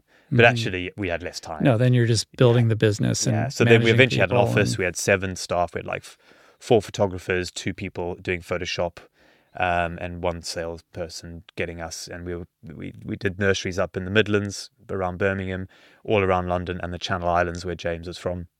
And uh, yeah, got to the point where we're photographing ten thousand kids a year, and and that was the goal. More just a number. Like it's ten thousand this year. It needs to be twelve thousand next year. And it just was. We knew each kid was worth X amount of money per child photographed. And yeah, eventually I turned. This is a far cry from Yeah. the National Geographic. Well, exactly. you know. Yeah. And then, you know, there's the part of me that goes, and it's just like, just suck it up, just deal with it. It's rubbish, but you're putting food on the table, mate. Mm-hmm. You know, well done. Um, get on with it. And then I turned 30 and I was just miserable. So I went to James. I said, mate, I, I'm out. Like, I'm out. Like, can you buy my shares? Like, I'll walk, I'll walk away. And then he was like, yeah, sure. And going through and looking, doing 10 years of accounts. And I'm thinking, ka-ching, yeah, I'll earn a, you know, a little bit here, not a lot, but enough to sort me out a year or something. And he said, I'll give you a quid, mate. That's take it or leave it. I was like, ah, yeah, So you built this. I mean, that's a pretty robust, stable, big business. Yeah. And you're a partner with one other guy, Yeah. and you walk away with a dollar. Yeah. And then I bought, I spent three quid on a frame. so four quid on the frame to frame the pound. So he gave me a Jersey pound note. It's the only part of the UK they still have pound notes. Um, I've got it in my office at home now. So I've spent four quid on the frame for this uh, one pound that I gave. Yeah. So I was minus three pounds from day one. but you know, for me, it was But was. to reclaim your life, and it was, it, you know what it was? It was me going, right, this is my symbolic gesture of A, keeping my friendship, because James and I are best mates. He was best man at my wedding years later, even. So it didn't ruin that. And I'd known him for 20 years. such a good friend though. He So, couldn't. yeah. He He couldn't. couldn't give me you more than a an quid, yeah. Equitable. yeah. I mean, is this a guy? Yeah. Is he a good friend? Yeah. I don't know. Well, I mean, part of it, he he sort of thought I was dropping him in it a little bit because I was mostly the photographer, s- the Mm-hmm. creative, and he was the business guy. And if I left, he would all of a sudden was like, "Well, what do I? I don't know how to do this." Um, so there was a part, and we had some loans that needed repaying, and he also sort of didn't like it either, so he was going to shut the thing down anyway. Um, but then the other part was me going like, I'm not doing anything purely for my financial gain ever again. Like, and it was symbolic. Like, I'll take this pound and this is it. I'm going to moan about it and talk it up, talk about it on podcasts forever. Um, but then, so then I had this this sort of like, right, what am I going to do? I wanted to go traveling, but didn't have any money to go traveling, and also, like, the traveling wouldn't have scratched the the terrier, which I hadn't quite worked out this concept yet but I thought I just needed to do something. And then I thought, well, what if I break some sort of record that has an element of travel to it? Maybe I'll get a sponsor and they'll pay for it. Because I'd seen, right. This idea of seeing other people who Yeah. were traveling the world on someone else's dime, Yeah. and and and that being draped with this world record attempt, Yeah. and you're like, Yeah. well, why don't I go after well, a world saw, record? You know, people rowing. Get somebody else to pay yeah, for rowing it. Rowing the Atlantic, climbing Everest. They all had like logos of companies. Like, well, Just like you do. You have a lot of Well, logos on your shirt you know, right now. and that because all sport relies Right. on sponsorship from every But level, right? but you had, I had zero done experience. nothing. Nothing. No. You were in no position to ask anybody for money or or to back you no. in any kind of feat. I had cycled. given a resume yeah. that had zero experience on it. Yeah. it. No, I know. I got. I. uh Like nothing. Nothing, no. But I got lucky. I um I found a company that supported a charity and I went in with this sort of idea that, well, what if you support my so the thing I thought of was the round the world record. Right. So riding the- your bike all the way cycling around, around, the, the world. world. Was that like a low hanging fruit record in terms of time? Sort of. Um, it was still you had to do a hundred and sixty-seven miles a day, so it's it's still hard. But Yeah. the current guy who's got the record did two hundred and forty miles a day, Wow. fully supported. Mark Beaumont. Um, so Alan Bate had the record, uh, and Vin Cox. So Vin Cox had the record, but only for a few days because him and Alan Bate were actually going together. And then Alan Bate took his record, but Vin Cox thought of this concept of like, well, whoever wants to go for the next record, why don't you all start at the same time? And he made it a race called the Global Bike Race. Started on the uh, 12th February 2012. Mm-hmm. And the idea was start at Greenwich, come back in time for the Olympics in London. It was an awesome idea. So I was like, right, I'm going to enter that. So I entered that.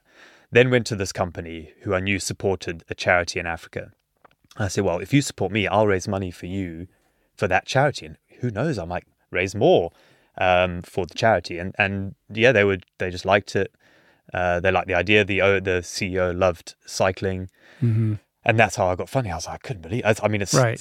it was so rare for just a novice to sort of get funding for such a big trip, and I, yeah, I'm eternally grateful. But you did Neil. did you even have a bike? No, at well, so point? I had a bike because I had cycled Land's End to John O'Groats. oh right. You did it in like 25 days 25 like a yeah, like a very casual. Yeah, it was. Mhm. I remember if I did 60k or something, or you know, 30 or 40 miles, I was like, whoa, I did a big day today. So I had no, I had the adventurous spirit, I guess, but I had no physical ability. You know, I remember my first bike ride. So once I'd sort of got an email from the company saying, right, I think we're in. Um, I thought, right, well, I'm going to get my bike out the shed. Which a, I then suddenly realised I'd done Land's End John O'Groats on a 62 frame, and I'm a 52. So Mm. I was, I was Yeah, like, that's a this. It was massive frame. massive bike. Wow. Um, I, I tried to cycle London to Brighton, which is 60 miles, and I got to Crawley, got a puncture, and didn't know how to fix it. I had to get the train back home.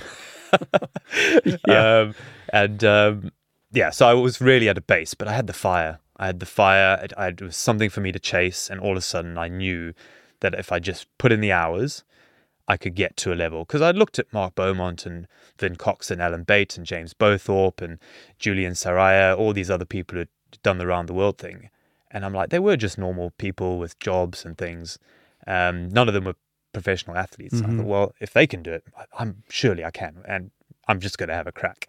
And then train 40 hours a week for six months. Yeah. How did you ramp up to 40 without getting injured? So 20 of that was on Saturday. I'd get up at 4, 4 a.m., 5 a.m., cycle through to midnight. Um, Wow. and yeah, just slow base, base zone one, zone two, cranking out. I was 30. So yeah, 2012, yeah, 30. So I was, I was still young enough to not pick up all the niggles that I'm picking up now. And yeah, just worked really hard. And eventually I got to a point where doing something like 200 miles daily, Mm. as long as not too hilly, Mhm. wasn't really sort of unthinkable. Um, So you set about this attempt to cycle all around the world, uh, and misfortune visits you yeah. in the United States. Yeah, I was uh, I was doing really well. I'd done so from London. So the rules are you got to do eighteen thousand miles and you got to pass two antipodes. And because there's so much ocean in the southern hemisphere, you've got Wellington and Madrid, or a place in Malaysia and a place in Ecuador. And those are the two I chose. Uh, so I and you can fly in between bits as long as you make up the miles and don't go backwards on yourself. So I went down, flew to Spain. So I did a bit in London, but I, I, it really started in Spain. Went down into Morocco because I wanted to do a bit of all the continents except Yeah. Antarctica. And then flew to Santiago, did Santiago to Lima through the Atacama, again doing 170, 180 miles a day. Flew to Miami and did Miami all the way up uh, into Missouri, and then it started getting a bit cold, so I started turning back down. And then when I was in Arkansas, yeah, unfortunately, someone just ran me over. Um, they were speeding. They admitted speeding, and they were on their phone, I believe. And uh, I actually don't remember anything. I went to bed the night before and woke up on the side of the road, and I remember going, "How's my bike?" And they said, "Yeah, it's pretty total, man." I was like, "What? Just lie to me, you know? Tell me it's okay, because without the bike, you can't carry on." It was actually one of the rules; you had to do it on the same bike for some reason.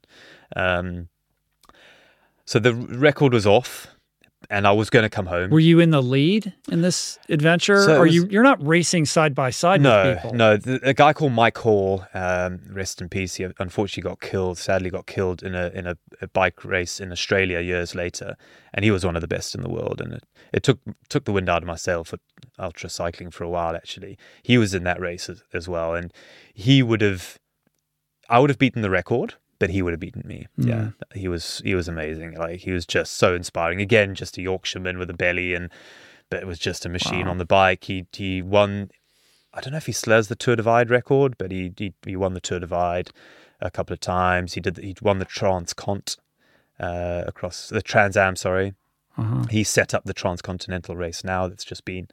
Um, yeah, really amazing. So he probably would have beaten me, even though I think we were neck and neck. His route was slightly quicker because he went east and I went west. Um, But you get hit by this car. yeah, And it's not a small thing. Like you fracture No, your back. Like you're in bad shape. Yeah, it was. Uh, you know, I, I I would say uh, to the guy who ran me over, like it wasn't his fault. Like I was on a road you should never cycle on, but I'm just following a line on a map. You know, he's he, he's a baker, I believe. He's done this road every day of his life. He's probably never seen a cyclist at 5 a.m. And then there's this idiot, you know, and, and it was raining and there was some traffic lights ahead. So I think my rear red light and the red light reflection off the water in the road. So yeah, no no hard feelings. It was just one of those unlucky things. But yeah, I just woke up with a compression fracture on T11, a chipped tooth, concussion, um, ligaments like knee and right foot because they stayed clipped in. Oh, sorry, yeah, right, because that's I must have swerved at the last minute because I landed on the grass, um, and he hit me in one of your big pickup trucks. You know, the ones you you don't get here in Europe. Uh, I went straight up, hit the windscreen. My helmet did what a helmet's meant to do, and, and compressed and took took the pressure. My rear wheel, like, it just was trash. The frame was bent, um, and it was it was game over really for the record. Even though I thought I could carry on, the doctors were like, "Nah, it's not happening." And it turns out that the doctor on duty, Martin Carey, was Welsh, and he's like, "Right, don't stay in the hospital. Come to my house." And they, the the, the Careys, Martin and Missy, are just, oh, I owe them everything. They just looked after So me. you're in Arkansas yeah, and you go to the hospital yeah. and it's a Welshman. Yeah, I know. What are the you. chances? Yeah, so I mean, I owe them everything, and they took me home and they bought me a new bike. They phoned the bike shop here in the UK and said, "Remember, Sean, can you send us a new bike, please? We'll pay for it." Yeah, they were amazing. Wow. So, I was, of course, I was. This is so before they bought me a bike. I was going to come home, um, and then I remember going through my kit, and I came across this little Olympic torch that some kids at a school near the Olympic Village in Greenwich made me. And the idea was we're going to take this torch around the world, back to London for the Olympics. And I'm looking at it going, oh man, these kids are going to be so disappointed um, that I don't take their torch around the world. And then all of a sudden the terrier had something to chase again. And I was like, right, I'm carrying on. But then I sort of had this awkward, Hmm. Not for like, the record. not for the record, The to raise money for charity, for, the experience. experience, get this torch back to the kids. I had to convince my parents, and I was like, like this is going to be a hard sell, you know. Like, and then I thought, right, I've got it. So I remember phoning them and saying, "Hey, mum and dad, you know, statistically, no one gets run over twice. Like, I've had my turn. I'm carrying on. See you, bye." Which in my head still makes sense, but um, it was the only way I could justify carrying on in my head and feeling like, right, well, I'm not going to get run over again, and I've got this torch to get back to the kids. So I did slightly less mileage. Uh, I think I was 2,000 miles short of the 18,000 in the end, um, and a slightly different route in, in Australia.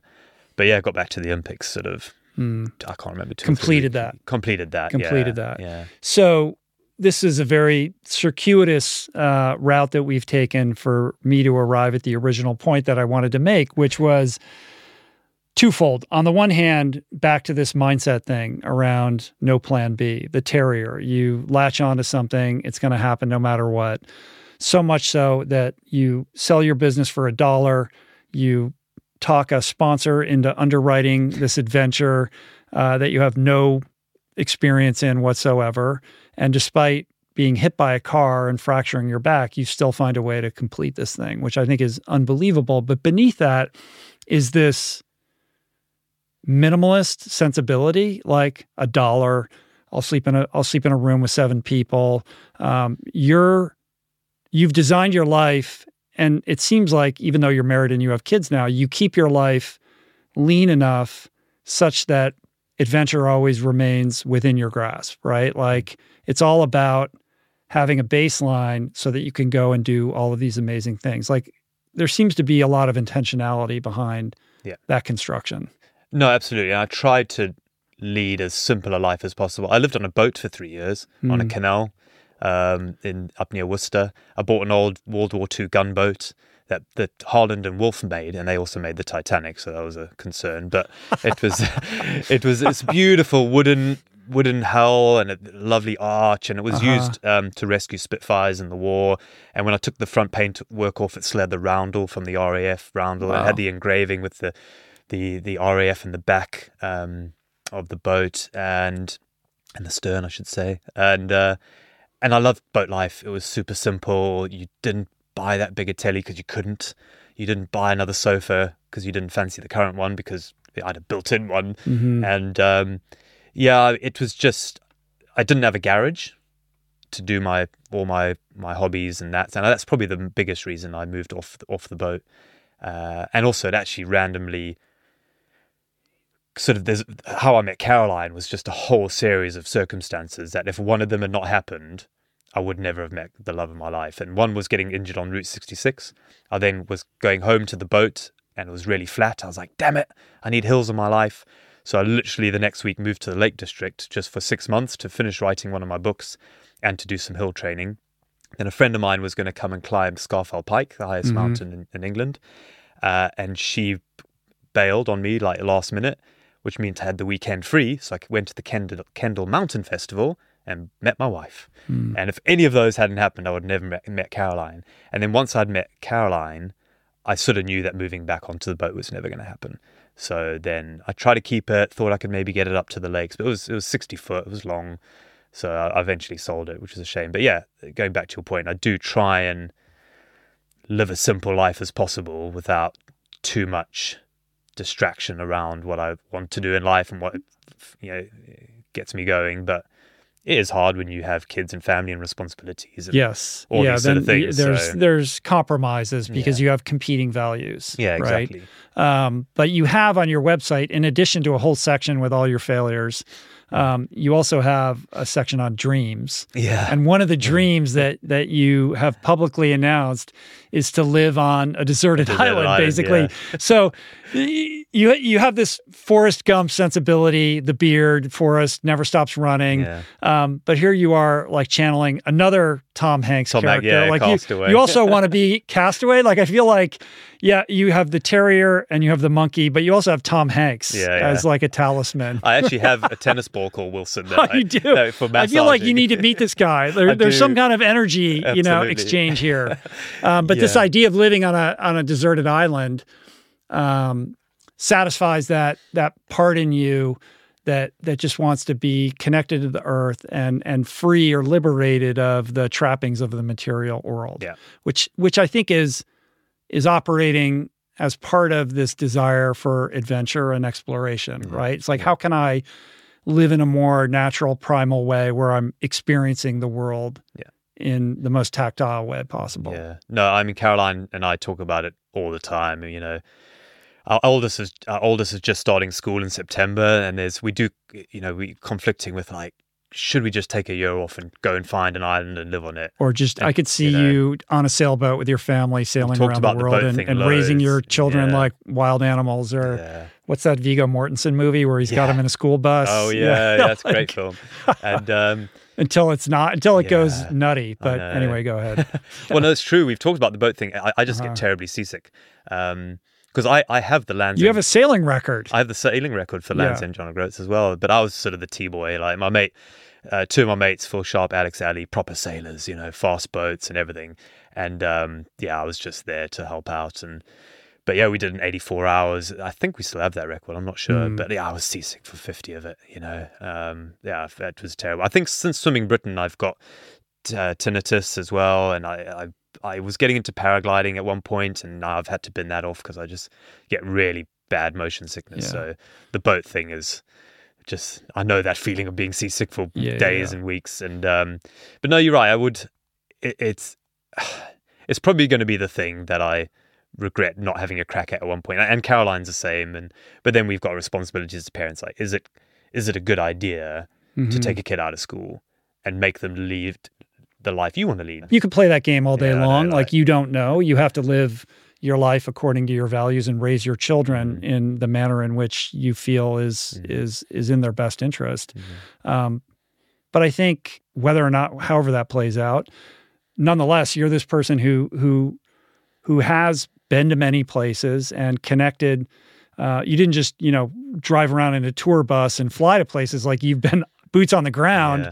traveling at a very slow speed through amazing swaths of planet Earth. And I think one of the one of the beautiful things is that you can come back and tell the rest of us what you discovered, Yeah, right? yeah, so of all the places you've been, of all the people that you've connected with and the things that you've seen, like what are we not appreciating or understanding or what what can we learn from from what you've experienced um, that could maybe shift something in how we perceive our own lives? One thing that I, whenever I travel, I'm probably the, not a great person to ask this question to because I'm mostly heads down, not talking to anyone and Mhm. living out of service stations. but when I do meet people and chat to people, or, or chat to people afterwards, who maybe I cycled across Russia and they saw me and then you know messaged me on on Facebook, is that we're all pretty much the same all over the world. We all just want to get up and do a job and have holidays and all these sort of things but also I've realized that how important it is to have some sort of physical goal in your life. Like anywhere in the world, I think anyone should just have something to work towards that has a physical element to it. I think we're all way better for it if we do that. And I know if I don't have some physical goal, that's difficult. I'm grumpy. And and all the people I meet all the way around the world, they're all exactly the same. We're all the same. We're all humans on this planet leaving. Yeah, we have slightly different circumstances and and you know some people live in easier countries than others of course um, but inherently i think you know we're all pretty much the same and we should treat each other all the same and we should all have a physical goal Right. Empathy, empathy Yeah, and connection. absolutely. But as for the physical goal piece, articulate why you think that's so important. Explain that to the person who's working two jobs, who's never done anything physical, but their life is hard enough as it is. Why do they need to build something like this into their life? because it's you know it's for me it's the same as just breathing oxygen like i think you you have to do it you know you have to just do it 'cause i think you're also just missing out on life because there's a whole aspect of life that you're not experiencing by not engaging in something that that has a, a challenging element to it on a physical side you know like when you changed your diet you've you've untapped this whole new world, right? That you just didn't know existed. Mhm. And I think the same thing is is there for having a physical challenge. And it doesn't have to be going and doing an Ironman. It can be literally just try and do a 5k. My my wife's mum has been doing couch to 5k all year. She's still doing it. Um, and it's great, you know. She's just got this thing. She's got this drive now. She gets up and yeah, it's hard, um, but she's getting there slowly. Mm-hmm. I would also say is don't be in a rush for it because I think that's also, and I am, I definitely am. I, I, I Take your fail, own- I take your own medicine all the on time. that You know, you know, have Yeah. the goal, but you know, be prepared to do the steps to get there, and don't get disheartened Mm-hmm. when you're not achieving what you think you would achieve. Because you're just going to burn out or get injured, or you know, if you push it too hard, and, and do stuff for the fun of it. You know, I'm into mushroom foraging, so I I'll go for a run without my Why watch is that? or anything. Why is that not Yeah. surprising? if Oh. I had to like draw a picture of somebody who's a mushroom forager, Yeah, it'd probably look yeah. a lot like you. Yeah, and, and actually near me there's porcinis. I'm like sure. porcinis Yeah. Mm-hmm. are like the gold of mushroom foraging, and I know where all there are near me. So uh, you know, sometimes I'll just do it for the for the fun of it, and I think that's also important to not Mm-hmm. not always realize that there is a, a- a fun element of of exercise and sport and challenging yourself. I think it's it important too to link those two things together. And I think beyond just the idea of embracing doing hard things, it's the cascade effect that occurs when you put yourself in that position. Because whether you succeed or fail in the pursuit of that goal, you're building self esteem, you're raising uh, the ceiling on your own sense of personal capacity. Yeah. And that spills over into every area and aspect of your life beyond just what you're capable of physically. Yeah, absolutely. You know, like you're just pushing that bar higher and higher. Mhm. You know, I've got a, a 22 month old. He tripped on the pavement the other day, burst out crying, thought he was dying.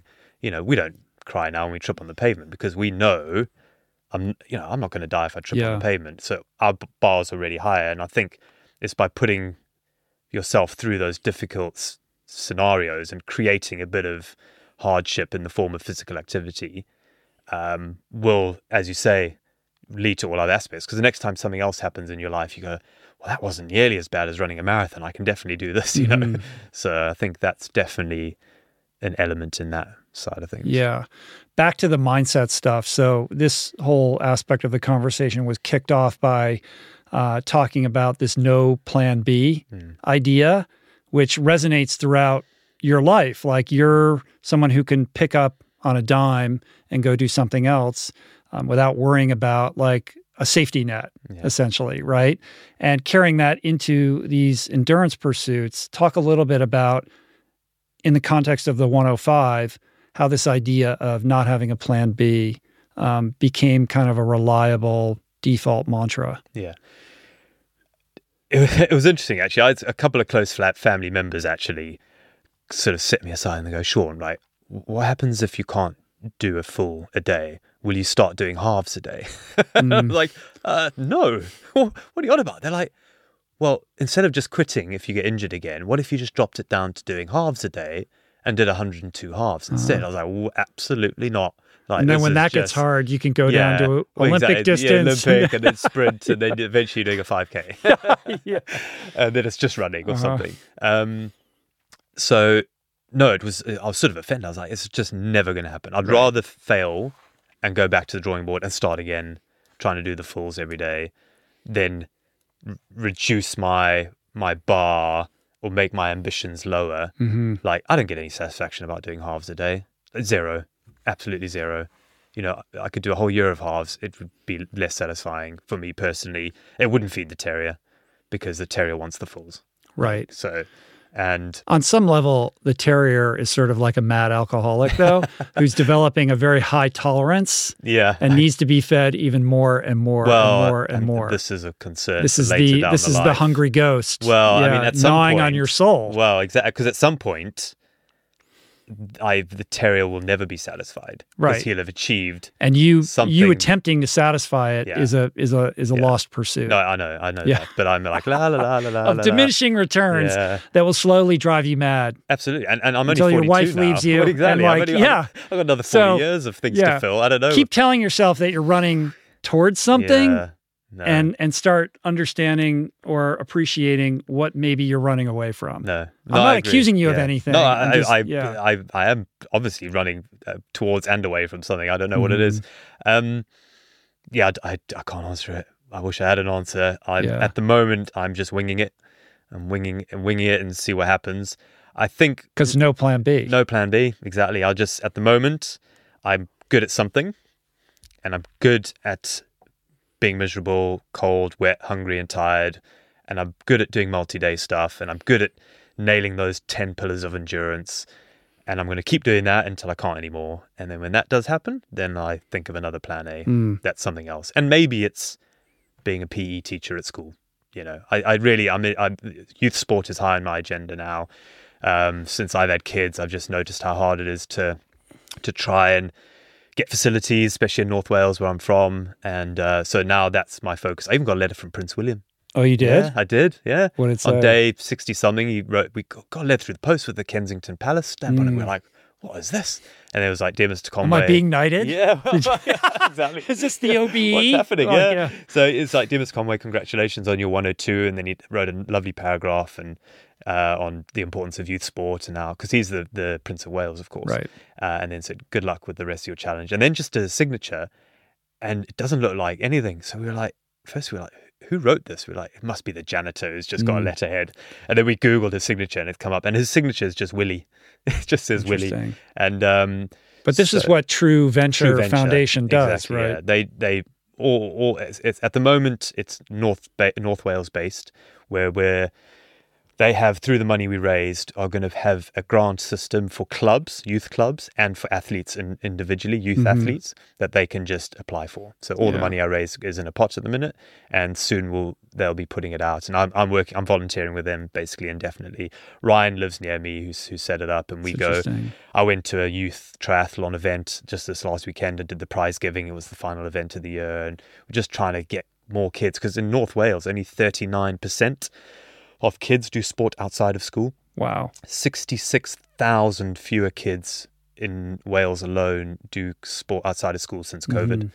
Um, and then we hope to expand A uh, into the rest of the UK, split first Wales, then the UK, and then also expand the types of sports we'll support. Mhm. Uh, But at the moment, it's it's triathlon, swim, cycle, run, and, Yeah. and a couple of smaller ones. Like there was a club who couldn't put a youth volleyball, uh, uh, Water polo. water polo in together because they didn't have the small balls for the for the kids. Uh, because no one So would fund it, so we like figure you know, that like, we'll give you Yeah, some balls, yeah. you know. So Isn't Um, uh, is Geraint Thomas from Wales? he's Wales, yeah, he's South, he's from South Wales. South so South Wales, different. there's a bit of a, a divide between North and South because South has Cardiff and you know they've got 50 meter pool. There's no 50 meter pool in North Wales, for example, and the all the other pools are sort of council Mhm. pools, so you have to Right. there's a slot and, and things like that. And yeah, it's, so a lot of the North Wales kids were having to drive all the way down to Cardiff for a gala. That's pretty far, it's, isn't it's, it? It's yeah. four hours plus hotels Wow. and everything, and there was ne- never never anything up in. But you live so. Pretty close to Wrexham, They're pretty close to Wrexham. so Americans yeah. know Wrexham Oh, for I one reason and one reason only. Yeah, Ryan Reynolds. So talk to me about the Ryan Reynolds Yeah. effect on that town, Yeah, like where you live. That's amazing. So I'm I'm probably half an hour, forty minutes from Wrexham. But yeah, since him and, and Rob bought They the, bought the football they club. bought the football club, and they've invested good money in it. And They're ev- very emotionally invested in this. absolutely, and it's Yeah. been amazing for Wrexham. Uh, and I've fully I don't I don't really watch soccer football. Um, but I have jumped on the Wrexham bandwagon absolutely because they're they're local to me. Mm-hmm. Yeah. and, and a lot of the Has riders that created runners- like just a resurgence of, of interest in the football club or kind of oh local yeah, pride and, and, and they kind of so and also or are they interlopers from the outside? No, they've they've they're amazing because they they're putting money into the town and. Yeah. and now the stadiums are full and they're selling all tickets and it's good for the community and they've gone up a league as well. I think they've got four more if they want to get to the Premiership, but that's a Mhm. long way off. But still, uh, yeah, it's been amazing. So anyway, because I cycled down quite close to Wrexham I, on my website, I was uh, trying to get uh, Rob or, or or Ryan to tattoo the Wrexham Football Club on my ass. For, uh, Uh. for twenty five thousand to the charity, but they never. That sounds the- like something they would do, well, though. I know, but I don't think. I mean, he's a marketing it. genius. Yeah, I thought that would have been Yeah, great. yeah. So anyway, that never happened. Yeah. but it's still. So Rob Ryan. We'll see. We'll see. We'll see if this makes any impact on on whether we can make that a possibility. Um, no plan B. No right? plan B. You're, you're all in. You're I'm- I'm committed, all in. just I've- like they I've are to the Wrexham. Space on the bum cheek right Yeah. now already. Uh, the other interesting mindset tool uh, that I want to hear a little bit more about is this counterintuitive notion of refusing to celebrate small wins. You would think, in the pursuit of goal, a, a larger goal, you have these stepping stones along the way, and emotional engagement and, and staying fresh with it um, involves allowing yourself to have those little wins to celebrate along the way. Yeah. You feel no, differently. No, very differently. Yeah. For me, if I celebrate too many small wins in my pursuit of the the, the full cake, at some point it, there could be a situation where it's going badly, hmm but I go, oh well, I'm not doing so well, but I got X Y Z from it. So, for example, once I got to 21, I had the British record. Um, I could have gone, yeah, I'm the British record winner. Yeah, brilliant. Yeah, making a big fuss out of that. Then once I'd got to, which I thought was 42, but it turns out it was 61, I would have got the European record for the most number of continuous, uh, sorry, day day by day uh, fulls. I could have celebrated that. I could have celebrated. Um, oh, there's a couple other things that sort of I did, and then yeah, I, I don't even remember them because I didn't Mhm. celebrate them. But the worry is that let's say I'd done all those little mini mini micro celebrations. Let's say on day eighty something bad happened. The worry for me was, oh well, I'm already the British, the the European record and the British record holder. Oh, I'm happy. with Easier to quit. Oh yeah, well, I can be happy with what I've done. Um, and that was not good for my headspace. I needed to be again, it's all or nothing. No Mhm. plan B. I'm doing the 102 or and if I don't, it's the whole thing's a failure. Like I'm not ever gonna go and start doing the talk circuit going, Well, I'm actually the British record holder. yeah. yeah. No, it's Who gives a shit? Yeah, yeah. For me, per- Right. absolutely. Yeah. A bit the same as like, oh well, why don't you do the most number of halves? Because I think the record for halves is less than the fulls anyway.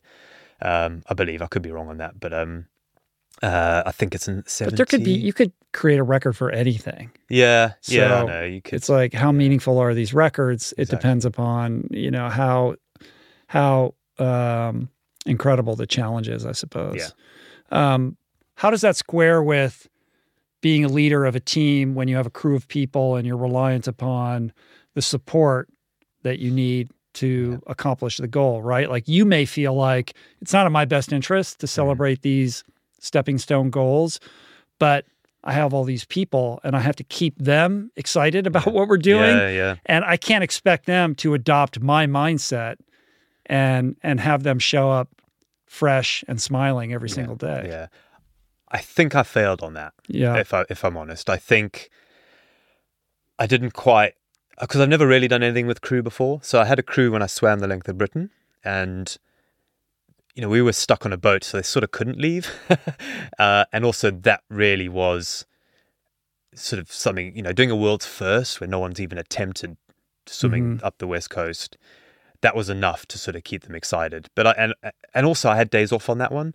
Uh, it took 135 days, but I had a good 40 days of bad weather where I couldn't swim. Yeah. So we got to go to the pub and you know relax and have days off and things like that. So I think that kept them sort of interested. But again, I failed there. I think just motivating them. I'm I'm not very good at compliments, receiving or giving. I feel like I'm very self motivated, and I sort of half expect other people to be motivated enough. If you've chosen to do it, just be motivated and do it. And I think I uh, and I you know apologize to the crew now. I'll openly say that I'm sorry for not potentially coming across visually and verbally as appreciative as I was because I was every day I'd wake up and be like these guys are amazing like so because that's the other thing I did slightly differently to James I think is I think his crew were doing all day with him I, I can't quite work that out because There was- I well, saw there was- pictures of both of them at the end of each day They would come in and out. Right, um, yeah. You know, I mean, they had, you know, they had different roles. Their job on the bike was to protect James, Yeah. and because there were a lot of people riding, Yeah. especially at the end, and it was yeah. very dangerous. So their job was to insulate him, and I think they would they were taking turns with that. Yeah. Similarly on the run, yeah uh, but those guys, I mean, they were indefatigable. Like Yeah. they could just, you know, in, incredible athletes, super committed to James. Yeah. But I think James, to his credit, really understood leadership and Yeah. team building Yeah, in a way that maybe, to your own admission, maybe you know, there's some room for like growing and learning. Yeah, there. I'm just not. I'm. I'm not very good at like going to someone and going, mate, you're amazing. You're doing an awesome job.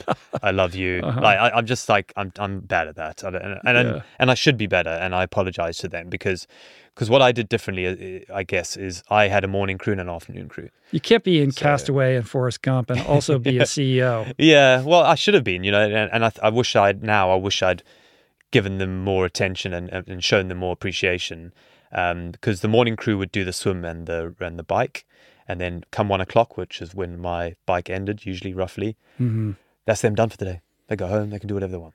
They had zero to do with it outside of going doing a bit of shopping as well and setting up for the following swim, which of course took time.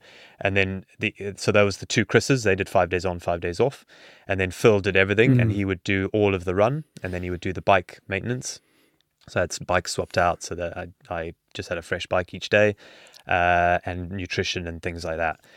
And then again, so he would he had his morning sort of. Of course, he had stuff to do before he arrived, and and the bike maintenance and all that. Um, and but you're right. I, if you're doing something like this, your crew will feed off you, hundred percent. And if you're like, oh, I hate this. This is miserable. Why am I doing it? That energy is going to transcend. Yeah, you have whereas- to you have to yeah. take responsibility you for setting be, the tone. Yeah, you've got to be in a good mood and, and tell them. That, and it's hard when things are in pain because there's there is pain every day, all day with with doing a, a back-to-back irons. You know, your shoulders are sore on the swim and your back a little bit. On the bike, it can be neck or wrists. Um, uh, knees a little bit on the bike for me, and then the run, everything hurts, you know, Mhm. all, all legs and everything. So it's hard to then be like, hey guys, good going. Well done. I love you guys. Thank you so much. Um, and I, I definitely failed on that. And I think if I did it again or someone else is doing it, like you just need to really show your crew how much you appreciate them because, you know, I, they were so good. I genuinely didn't have to think about anything. Like Mhm. the food was there. I got I got my nutrition dialed in. I nailed it. I would do it different because I I and you'll hate me, but I had almost no vegetables on yeah, the whole I time. know you're like eating yeah. So it was full meat, fat yeah, cream and eating meat. meats, milks, nuts, fruits, and grains. Um, and half of I think I'd get three thousand calories a day. I was doing about eight thousand calories Uh-huh. a day. Three thousand of that was in the full fat cream as like insurance insurance calories, just in case. Which uh, kept me at a, a okay weight. I went from sixty. I went from seventy at the start Mhm. down to sixty-seven. Um, at sixty-eight is a good weight for me. That sixty-seven I felt like was a bit too light.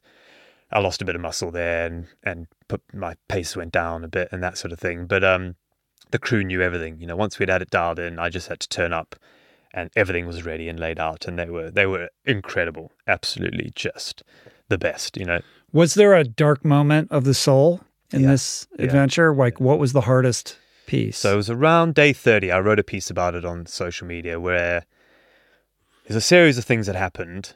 Um, so one of them was I got the total that we for charity, and I think it was less than a thousand pounds, but on day 30. Hmm. And I'm like, what? Why is it so low? Like, does like obviously no one cares. Like, obviously I've I've missed the ball here. No one cares. We're never going to raise what we wanted to raise, which was 102,000. And then Caroline was having a rough time as well. You know, that just that particular day, the kids were kicking off and they were ill and they just were like not wanting to go to bed and not wanting to eat and just doing being kids basically. And then so, you know, I'm coming home and she's having a rough time. I'm like, well, why am I doing this? If like we're not raising any money for charity at this point, Caroline's having a tough time. Um, you know, and you, it's hard not to look at social media and see how many likes you get and all this, because in my head that would hopefully transcend to Mhm. raising money for charity. That that wasn't as as high as we thought by this point. And I thought, well, have I missed the ball on like socially, you know, what people do now, and like, does anyone care about, you know, just this guy who's you know can just go off and you know he's he's leading such an easy life. He has to create this hardship for himself just to feel fulfilled.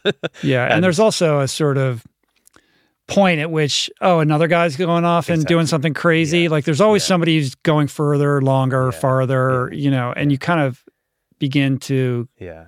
have this immune response to it Yeah. So, and of course, it was a personal challenge that I wanted to test myself Mhm. to see if I could do it, but at the expense of a my family and b like what are you actually yeah, like, wagering here What and and what Like, is what's the point? what is the why Yeah, exactly? Yeah. You know that. yeah you want to achieve this goal yes you want to raise money Yeah. that's not really the why like Well- what is the deeper why well, I have to feed the terrier. It's like I have to feed the terrier. right but Yeah. let's go beneath that Oh gosh, yeah. I have no idea. I like what is that drive all about I don't know. Maybe it's That social insatiability. acceptance. Maybe it's trying to like. I wasn't very good at sport at school. Maybe I was bullied. Uh, you know, I maybe I've just got this inherent need for social acceptance. You know, I was a bit of a loner, and and I thought I was happy being a loner, but actually, you know, doing something and beating my chest because all mammals need to beat their chest, right? Maybe I need that more than I thought I needed it.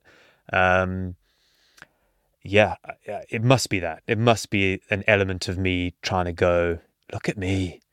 I'm good at this stuff, man. I'm the best. I'm the only human on the planet to have ever done X, Y, Z. Um, it's got to be. There's got to be a little ego there Mhm. that's fueling this fire, and Mhm. which I think is fine. I think Mhm. is, I'm happy that Right. it's there. Maybe you know, maybe it's something just trying to be cool for my kids. you know, be a cool dad. Although I've reliably been told that that never happens. Yeah. But Yeah, it doesn't. It Yeah. doesn't happen. I also think that's bullshit. That's Yeah. sort of like, oh, I'm raising money. Yeah. It's it's I'm doing this for my kids. I want to show my kids. It's like no, No, no, it's probably not yeah. that. Yeah. The kids don't care. no, they don't care. Your kids are Um, too young, first of all, Yeah. and by the time they're old enough to appreciate it, it'll just be that weird thing Dad did. Yeah, and you'd be like, the record's 500 now, Dad. Shut up. Right. Yeah. So I don't. But in know, that on know. that day 30 though, and you're you're sort of confronted with that why. Yeah, because you know I wasn't getting maybe the social Uh-huh. recognition. I wasn't getting the people going in their pockets and giving money to the charity. You know, Caroline was having a tough day that day. Um, yeah, so there's probably a lot of those little things that well, it was played on my Mhm. mind, and then I'm just like, what's the blooming point? You know, what is the point? I'm just, it's just sport.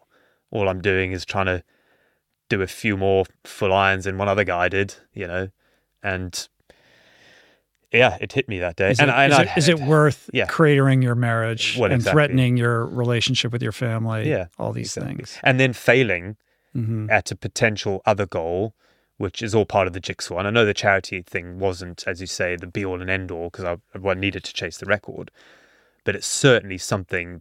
Well, it's something you cared about, and it also about, created yeah. another layer of accountability. exactly yeah. yeah. it's dangling all the carrots. You know, like what are the carrots you've dangled in front of yourself hmm to keep you going forward? And, and certainly the charity is one of them. And and you know the ego side is having a cool pub story and you know coming on a podcast you know all these being able to write the book you know i love i've written seven Yeah, you've written a lot of books. Se- I although really there's one like. there's one we don't talk about so Why is that? it's crap well, these these ten rules of endurance are clearly your next book. i think so Yeah. so i'm going to weave in the sort of my experience in iron 105 plus the, all the other stuff i've done Mhm. into this sort of experience book of of, of the 10 pillars i think. So um, and that's part of it. I love writing and i love all my books are in the downstairs toilet. So whenever i go for a pee they're there and they're Uh-huh. reminding me. And i just love having them there. Um, it's an ego thing as well i guess. Um, although you do keep the, you know, the copyright to your written word for like 70 years after you die so i love the fact that like my great great grandkids are going to get like two quid one month from dad's book sale great granddad's book sales you go to the pub Books even exist. yeah exactly At that point. yeah But back to this dark night of the soul, the reckoning with the why, trying to figure out or or find uh, you know a place to plant your flag and Mhm. and continue forward. How did you get to the other side of that? What did you do mentally? What did you rely upon to um, to transcend that setback? Um, I don't think I did anything like practically. I just was like, well, okay, this is how I feel. I feel that this is potentially a waste of my time and no one cares, but I've committed to doing it, so I'm going to get up tomorrow and do it. And then I got up the next day and I felt a little bit better. Hmm. And then I got the next day, I got a little bit better. And then within a week, we'd had a little bit more money. The kids were a bit better. Caroline was having a good time. She came and joined me and ran a marathon because I think it was around then she started doing a marathon a day with me. Uh, sorry, a marathon a week every Sunday. Um, and then, and a couple more new riders came because around day 30, we all of a sudden more, hmm more riders started joining me on a regular basis.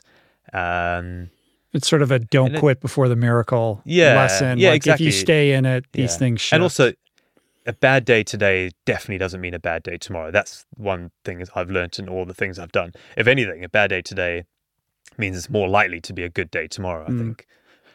And the same as the other way around. A good day today doesn't mean a good day tomorrow. right. Like you've got to. both ways. Well, yeah, because you can. I remember when I cycled around the world, I, I'd, you know, bits in America where I'd have a massive tailwind. I'm like, this is easy. And I'd take my foot off the gas and I'd just coast because I was pushing less power and the heart rate was down and I was still floating along. And then I'd get to a town and I'd say, oh, well, I've had a good day. Uh, you know, I'm, I've, I've done 200 miles, two hours quicker than normal. I'll just rest up. I've done a good day. Mm. And then the next day, I'd only do 120 miles. I'd be like, because I had a headwind. I'm like, damn it, why Mm. didn't I capitalize on that good day and just do what I normally do? Just, just do the time, Mhm. and you know, on a good day, you'll go further. So I've definitely learned that as well. You know, a good day today can mean a bad day tomorrow, and vice versa. So, Yeah.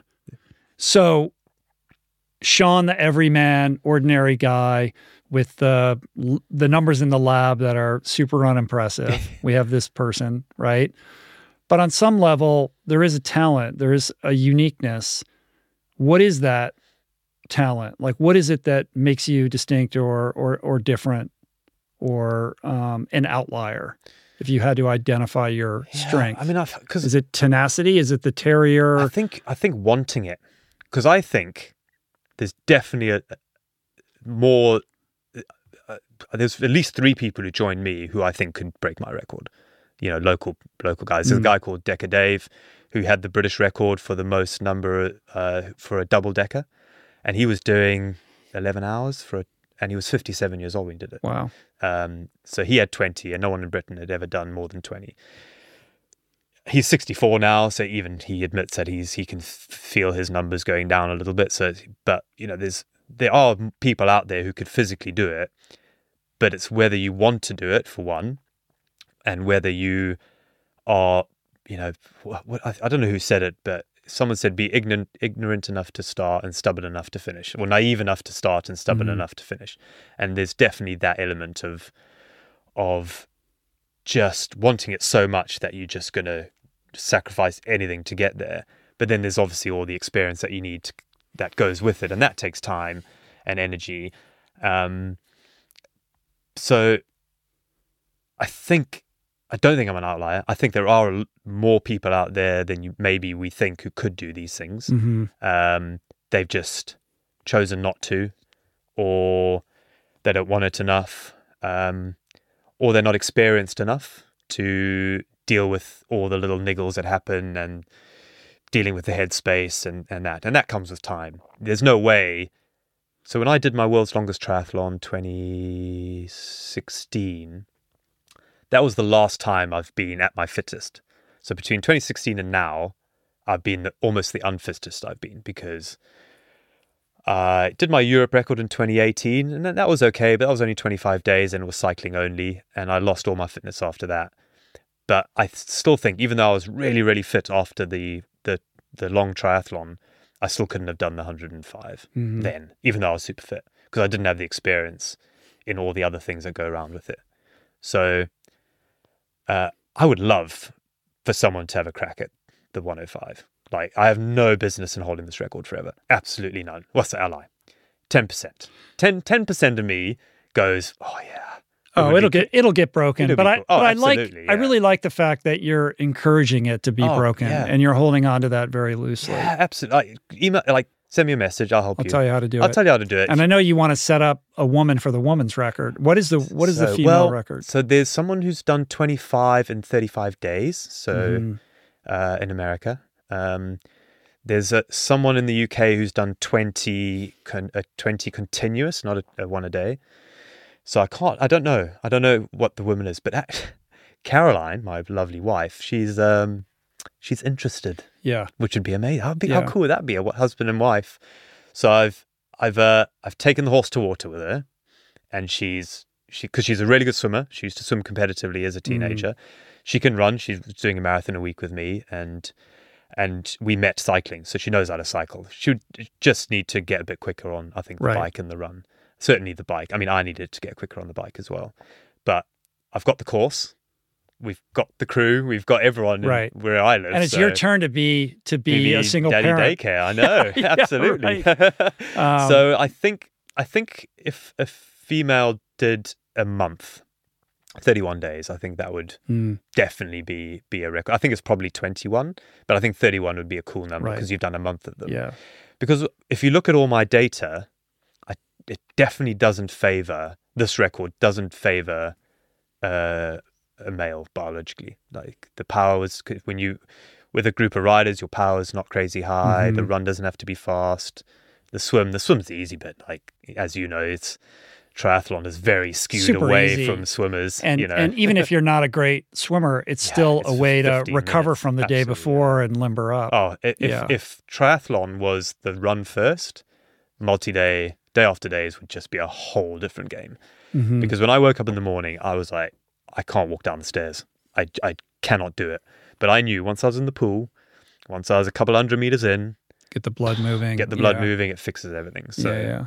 I knew the swim was my safe space. I loved it. And even though I wasn't super fast, I wasn't slow either. I was an okay. I was doing about a I did a 107 swim time as my fastest, and then a 120 I think was my slowest. But I was hovering around 120 total time each day. Um, about 115 swim time, with Yeah. five minutes stopping to eat and, and that sort of thing. So yeah, it's easy. Yeah. So the- whereas. And on a good day and a bad day, you're losing 10 minutes. Right. Whereas on a good day and a bad day on the bike, it Hours. hour and a half, Yeah. two hours, same on the run. back to this notion of what distinguishes you. Um, I think yes, the the the desire, the wanting it is important. I think there's this tenacity, this determination, the terrier spirit within you, but I also think um, there's something to this propensity to action that you have. Like you are willing to leap before you look Oh, yeah. um, and and that's the naivete Absolutely, piece, yeah. right? Like Yeah. not being intimidated or afraid, Yeah. and not being paralyzed by the unknowns, which I think is something that a lot of people get overly caught up with. Mm. So much so that you decide you're going to swim the length of Great Britain, Yeah. and you have like no swim training. No. You have no idea what you're getting involved No, in, right? yeah. Like you don't really have a background in this.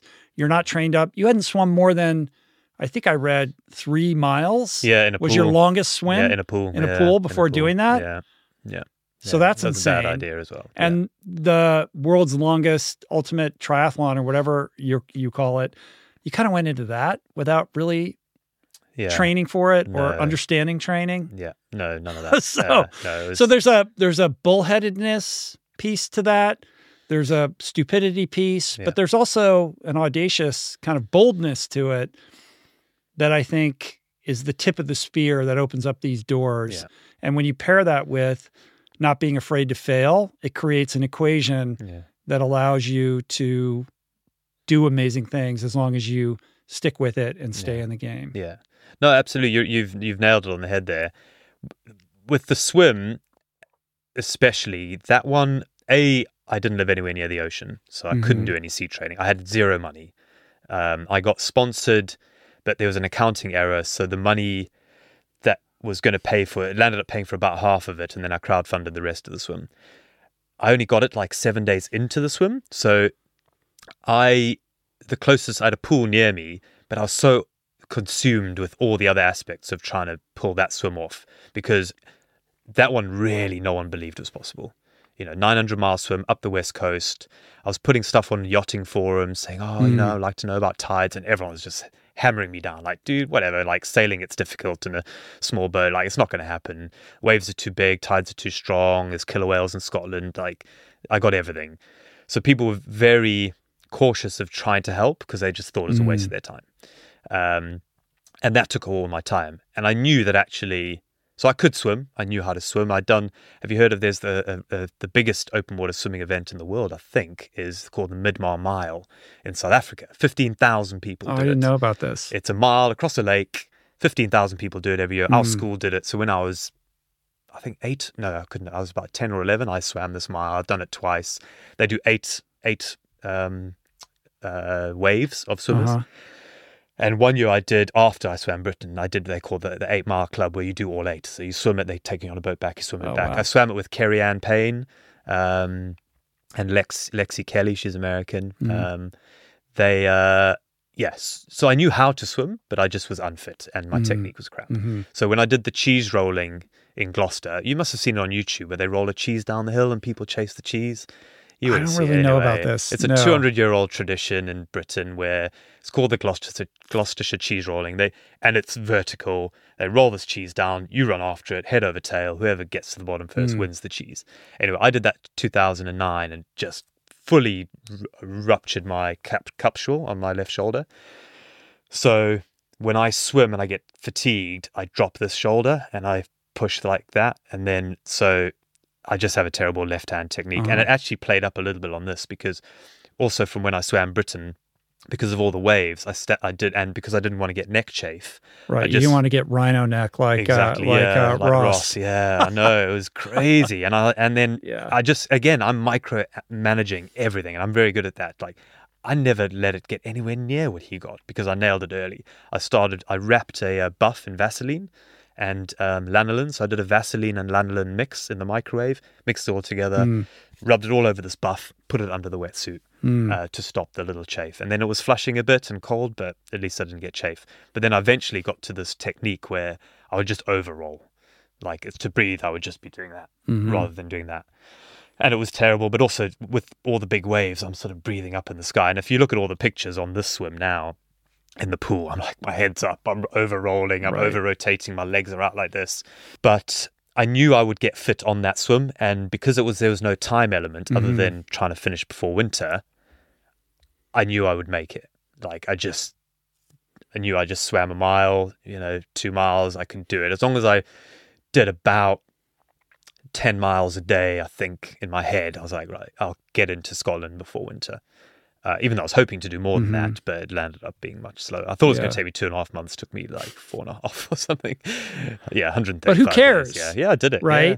This propensity to act, like you threw yourself into this thing and figured it out as you went. And as a result, you've accomplished things that you probably couldn't have imagined for Yeah. yourself. Yeah. So I'm trying to um, I'm trying to like mine the lesson from that, and I think it's that courage to kind of liberate yourself from this social um, this imprint uh, this imprinted kind of social expectation or or attitude that we have around safety and security and like always knowing like where each step is going to lead you along the path Yeah. and and you're just kind of bouncing around like a ping pong ping pong ball like i'm sure there's more conscious intention behind it but i see somebody who's acting on instinct and and really driven by this sense of adventure and is is kind of just going from one thing to the next and not spending too much time worrying about what the larger plan Yeah. is here Yeah. like trying to be really in the moment with who you who you are Yeah. No, it's true. And I think once I think of something, it's just like, well, that's what I want to do now. Like, Right. I'm just going to do it. Like, I'm not prepared. yeah And, and that is like a Forrest like, Gump thing. yeah, like I'm, I'm just okay. I'm going to run now, Yeah. and then like okay, I'm done. yeah, no, exactly. And and obviously, where, where it sort of bites me in the ass a little bit sometimes is there's there's weather windows, and Mhm. you know, so last for- for last year's attempt, I thought of it in December because I had this other idea which I can't talk about, which I was going to do, which you know about, but yeah. That just kept getting delayed and delayed. Why can't we talk about it? Delayed. Well, I don't want someone else to do it. Uh, okay. Yeah, I want to okay. go. All right. if I, if I you know, Uh. someone else might go, oh, I'm going to have a crack at that, and then make my I'm life sure harder. somebody else has thought of it. Maybe Knowing what it is. Well, no one's done it since 1994. So Now you're giving clues. Oh, exactly. But um, I then in December 2021, I decided, right, I'm going to go for the 102. And then I looked at the training. I was like, right, maybe six months. It's cutting it fine, but I can't really start later than July because then I'm running into October, November, and weather and all that sort mm-hmm. of thing. So that was also partly the issue with the previous attempt, and also kit, like like getting kit with the supply chain issues. Getting a bike was uh, possible. Um, You and James both like out doing it in freezing weather and like, what are you guys doing? Just well, think, relocate this whole thing. Well, uh, he had more. to- I think he had more variation on temperature, but I just had the rain. You know, Yeah. just the rain. Just made cycling on the roads with potholes. You know, that all the water just covered up all the potholes, and you couldn't see them. And luckily, you know, within a week, I knew every pothole by name pretty much. So uh, that wasn't too bad. But it was slippery and taking corners, you had to slow down. I was on a rainy day. I was easily half an hour slower just because it was raining. You know, because your glasses are covered up with all the muck off the road and things like that. Um, so yeah, what was the question? I'm sure there was one.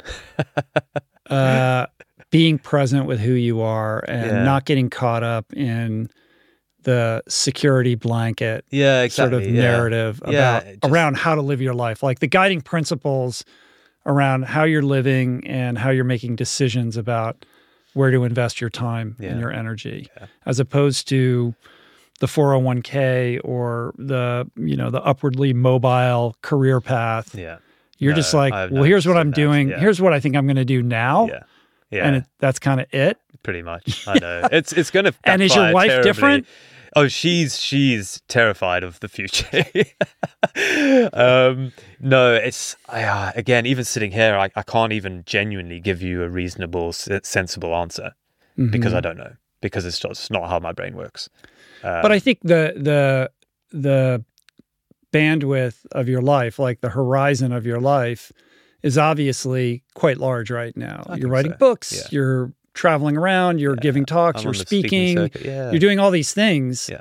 that would probably really impress the young photographer who had dreams of being a National Geographic fellow, right? Yeah. So when you think back to the aspirations of that person and reflect upon your life today, Yeah. what is the message that you tell that that young person with a dream? Just don't be scared to just wink like have a go you know i and i think that's what i do i just think of something that i would potentially regret not doing you know that's quite an important thing and i think that's quite Mhm. common but to action it i action it to like i will 100% regret not having a crack at this you know like the 102 when i failed the first time there was sort of talk about yeah well you know james lawrence is a pretty impressive guy like maybe you don't have it in you buddy Mhm. you know And I saw him on day 100 Yeah. and yeah I mean, he was delirious. Yeah. Like he struggled, man. yeah exactly You know, you know, so so who are you well exactly to think? you know i've never done an Ironman uh, the event in my life uh, i've never done a triathlon in fact i've i've done three i've done three one day events in my life i ran the london marathon for the scouts uh, i did a tough mudder and i did a 50k ultra a couple of years ago Uh-huh. There's literally other than training of course i'm doing one day training and things but actual events that's all i've ever done i've never done any triathlon not once uh, I've not done a, a, a proper running race. It's just it, one day events have never excited me.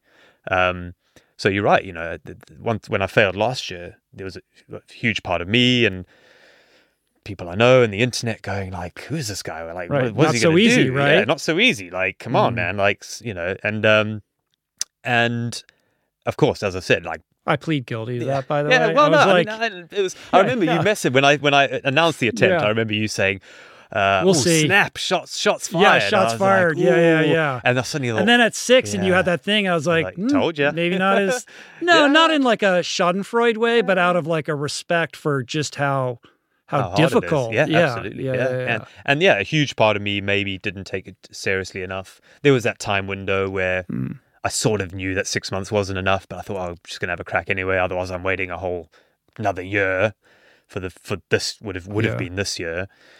Because the sensible part of me would have been right when I thought of it in January, I would have started in April the following year, which is what I so this year. But of course, I'm like, well, I don't want to wait 14 months. Like I want to Mm. now, and I think I can get there. And I was wrong. I was I was wrong. You know, I the route wasn't good enough. I was a little bit down on fitness, although even day seven with the injury, my all my times were a little quicker. So my swim was quicker. I think Mm-hmm. the, done the fastest bike on that day. Um, that my run was slow, super slow. So I was sort of on the right track, but yeah, I, I wouldn't have made it because I just didn't. I I Mhm. I just winged it a little bit too much this time. Um, and I, I don't regret it because it became fuel for my fire the next time. It was like, right, well, I've I cocked that up. What did I do wrong? I'm going to do it better.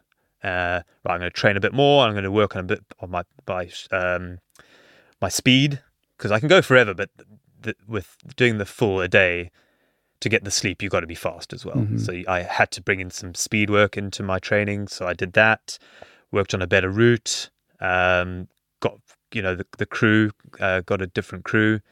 Uh, so yeah, everything I just did a bit better that I'd messed up the time before. Mhm. Um, because let's say I even had got to a physical level, I potentially would have still messed up because of other things had I not done the seven Right. and actually, so going back to getting to the start line fully fit, there's three things I would do differently if I did it again.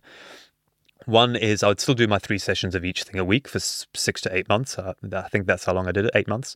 Then I would do a week long uh, bike packing ride about two months out, Uh, morning till night, 200 miles a day, just cycle. Find out anything that's weak. you know, because you'll pick up all the the little weaknesses and tendons and muscles by going day after day on the bike. I then would have taken a week off and done the same on the run, and done a week long run with a backpack, fast packing, a bit like what I've got here to to run. Uh, but I'd have thrown a tent in there as well. Done that for a week, seen what niggles I picked up because that would have picked up my weak knee, for example, and maybe my weak weak right ankle, and maybe this hip thing I've got now. Uh, and then I would have done five in a row, and I would have done a five in a row about six weeks out, and that's controversial because, and and the reason I didn't is because I thought, well, what if I get injured? hmm Then it's ruining my attempt. But then if I get injured doing five, I'm getting injured doing 105. Right. Right. So- right. Right. You're just you're just Yeah. you're basically uh, you know creating a situation where you can pull out before you begin Or because you're you're just realizing what's Yeah. inevitable. Yeah. So it, Mm-hmm. let's say I did the five, and I'd picked up this knee thing. I'd have gone, right. Why did that happen? I need to work on that. Go work with my physio, work with everyone, so that it doesn't happen on the 105. Mm-hmm.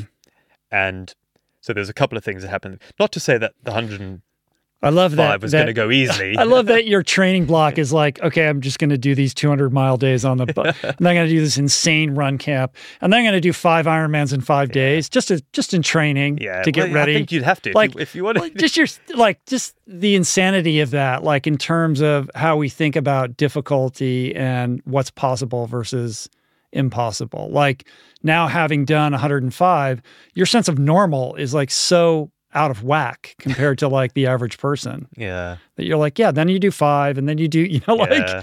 like Well, it's- to so me, cavalierly yeah. so casually Yeah, I don't know. It, it does seem normal, if I'm honest. Like, I, Hmm. I, I, I'm trying to right now think of someone else looking at this, and I, it I wanna- still feels normal. Right. And that's what I want to, yeah. I want to, we got to end this, but I want to bring that back to the person who's watching or listening who, who perhaps is losing the thread right now because they're just, they can't relate. Yeah. Um, so let's get back to ordinary Joe. I love being like non-relatable. ordinary. I don't want to be Yeah. normal. yeah, it's like you're like the average ordinary guy Yeah. who also did this cra- crazy thing. Like, what is what exactly is average or ordinary or or normal about this? Nothing, And right? nothing. No, I'm, I like that. um, but to ground it in in accessible principles as you know the person who's going to write this book with the 10 tools of endurance what do you say to that person who is struggling with committing to the hard thing or trying to access a new gear where they put themselves in a position to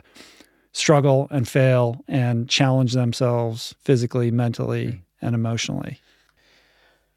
Yeah, I'm, I don't know if I'm that sympathetic to people with little self sort of motivation. So, you know, I, I actually I really struggle when I meet people and they go like, "Oh, I just, I just didn't want to train. So I'm training for a marathon, but I just couldn't. Yeah, I didn't train this week. I just couldn't be honest. I don't have time I'm for I people just, like that. I, I really don't like. I just, you know, I'm, I'm not the the Goggins who shouts at you and gives you all that motivation. Like, if you don't want to be motivated, man, like, I just, come on. I, I, I sort of I don't understand it, I guess, because I'm so self motivated. Mm-hmm. Well, also, if you're reliant upon somebody else to provide extrinsic Yeah. motivation, Yeah. then that's problematic because you got to find a way to, you got to keep getting yeah, it. yeah, you have to be able to instill that yeah. in yourself. So, no, but like so practically is is find out why you want to do it. You know, if you want to run a marathon or if you want to do an Ironman, let's say you want to do an Ironman, you've never done an Ironman.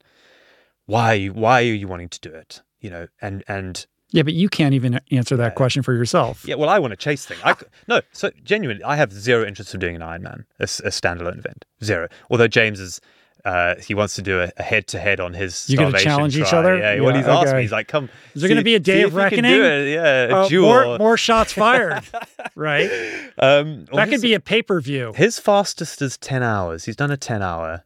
I think I could do a 10. Uh-huh. I think I could do a 10. What's your fastest Ironman? I've never done an Ironman. Have you never? No, See, same thing. go. Yeah. You've done all the long stuff as well, so you get me. Yeah, I understand. I understand. Um, but if, let's say you wanted to do one, you've really got to A, want it. And, and if you don't want it, don't do it. I think you should do it, but I'm not going to be there sort of setting your alarm for you and waking you up in the morning. Like, but if you've decided you want to do it, like really focus and put energy into the reasons why you're doing it and write them out. You know, write them on a post-it note, stick them next to your bed. if you're a visual type of person, or print pictures out. I remember when I swam the length of Britain, I had a picture of the John O'Groats Harbour, and I printed it out, and I had that as my visualization. Like that's where I want to get to. Nothing else matters. I got to swim to that spot, and um, and you know, write them out. Why are you doing it? Or Is it to raise money for charity? Is it for ego? Is it for a cool pub story? Um, everything's just as important as as as the other one, and try not to forget it. And if you Mm-hmm.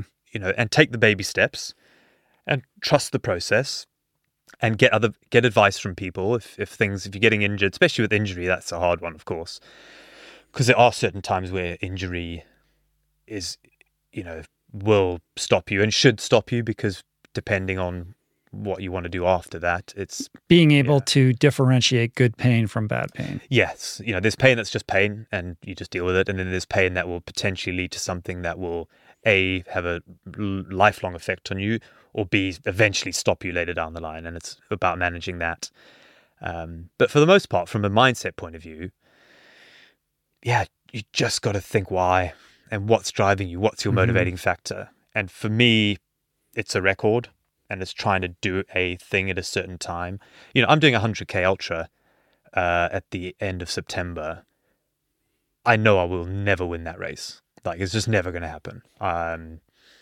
it's i've not trained for it uh, i've not done hills in months Mm-hmm.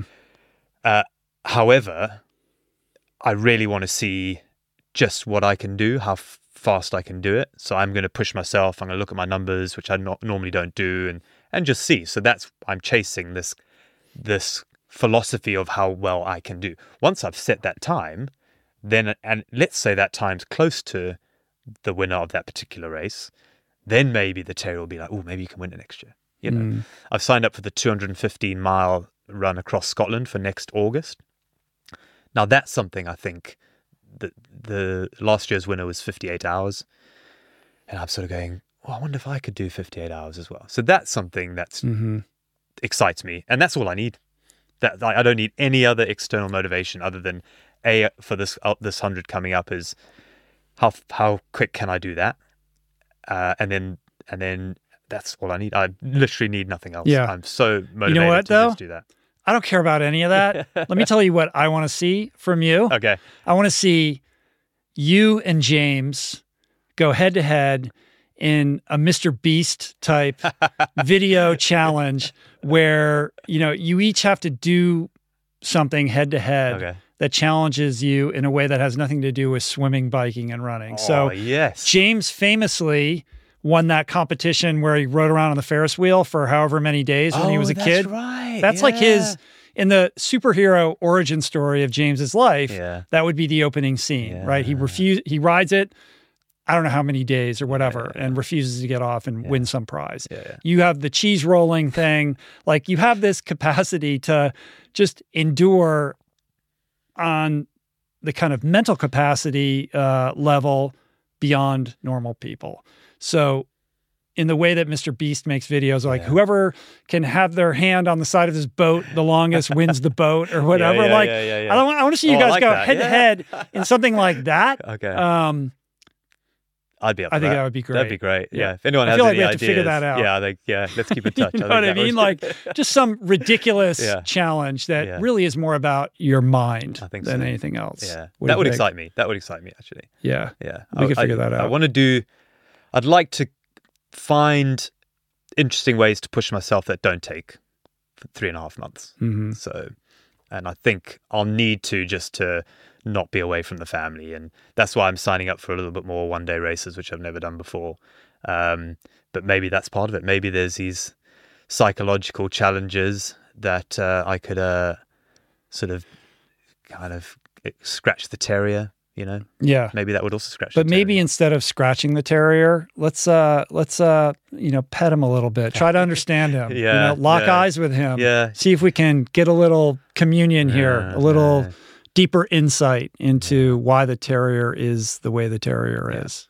You are right. I'm still terrified that he then decides to. There's nothing to be afraid of.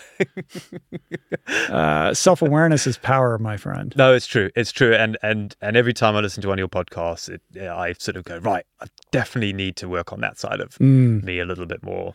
Maybe my step into yoga is going to be a like it. start of it. Yeah. Now I'm doing the breathing thing, which I poo pooed for ages, and and um, but it's it's really revolutionized this last. So I've only done it this last week. I get up at five twenty nine. I do half an hour of yoga, and it's the most transformative I've felt out of all the other things, like the ice bath, the sauna, you know, diet changes and that thing. This simple thing I feel has changed me the most. I sleep better for it. Um, I feel better in the day.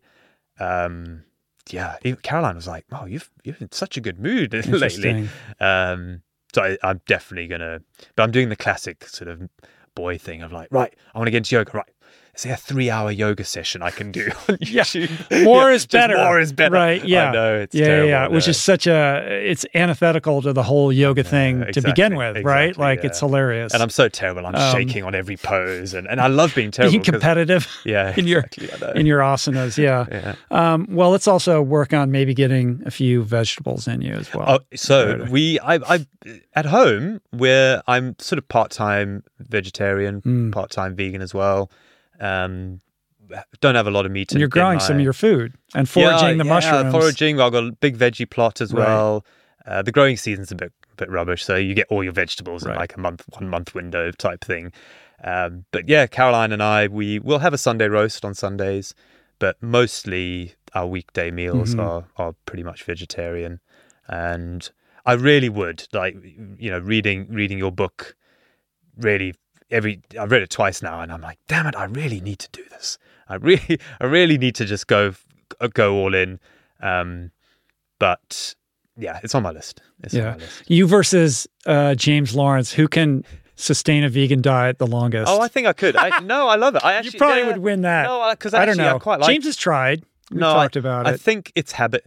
It's habit Yeah. more than anything. I think if so, we do this where they deliver all your the ingredients to a meal every Right. week in a box, Mhm. and so that's all. Um, I don't think they do a vegan option, but it's a vegetarian option. So we have four meals a week at home that are mostly vegetarian, um, and and I love it. I, I cool. yeah, I, and I feel better for it. Uh, I also do feel better with with game meat than so I do try and only when I have Mhm. meat it's either fish or game. Um, but yeah, but on on on the 105, yeah, it, it just it's just I started How could you stomaching certain- maximize caloric density? basically, and is and also I wasn't there to try and do a sub, you know, Mhm. sub 10. I knew I needed the calories, and I knew I needed to survive the day, and I needed I needed to not lose weight. Um, but food very rarely changed my my energy levels on the, on the one of because I was so fatigued, I was so tired, I was in so much pain. If I ate nothing or everything, I was I still felt the same. Yeah. Um, so all it was was just minimizing, eventually going off the cliff from a performance point. Because eventually, at some point, I'll just waste away and have no power left, and then I'll be doing a seven-hour Right. bike and a seven-hour marathon, and then I'm back on the wave. So, and once I had a system, because I, I ate almost the exact same thing every day, to the and at the same time. So I'd wake up, I'd have porridge and chia in the morning with butter and honey, and I'd have that very liquidy in a liter, and have that on the way to the pool. Then I'd have a banana, and then I'd have some athletic greens and a couple of multivits. Mhm. Then on the bike, I'd have small cheeses and small bits of meat. Um, then at the if I hadn't finished the porridge by the pool, I'd have that before I got on the bike. And then there was three feed stations. I'd have a banana, a packet of crisps. Um, every now and then, I could, there was some tomatoes and and cucumber, uh, just to because I, I, fa- I just fancied them. Um, I'd have something like a, a Welsh cake. I'm, I have a yeast. What is a Welsh cake? Oh, you've not had Welsh. I should have brought you some. It's just like um, an, an, an a floury Mm, like cake with some Like a raisins biscuit? in it. Yeah, but no, it's more crumbly, um, Uh-huh. like a scone. I mean, A if you, If yeah. you flattened a scone, scone, scone, it. um, it's sort of like that. And then I have the cream, and then I have uh, some nuts and some fruit, lots of fruit. Right. Um, and I'd have that on each feed station. And then during the run, Uh, oh, and I'd also have uh, rice pudding. I don't know if you get that, but Mhm. rice pudding. I'd have one of those at every feed station. Then on the run, bananas, and um, I'd have a pasta meal, two pasta meals on the run, uh, full meal, so walking and eating with a spoon, a carbonara or spag bowl, and then in, in my bottles I had carb powders um, in the bottle, so I'd have about two thousand calories a day just in the bottles, maybe three thousand in powder form, and then yeah, that especially with the, the cream because I'd have two through two thousand a day in cream, which for me was I'd eat eat eat, and then literally at the end I'd just down a bit of cream and then go, Mhm. and then that was sort of insurance. Right. Like if I messed up all the eating, at least I had that as backup, right. and then that that kept me. As I said, I only lost three kgs over the three months. Yeah, so I was happy with that. That's I was happy with that because people, I could have lost ten kgs. I could have gone down. I'm only five foot.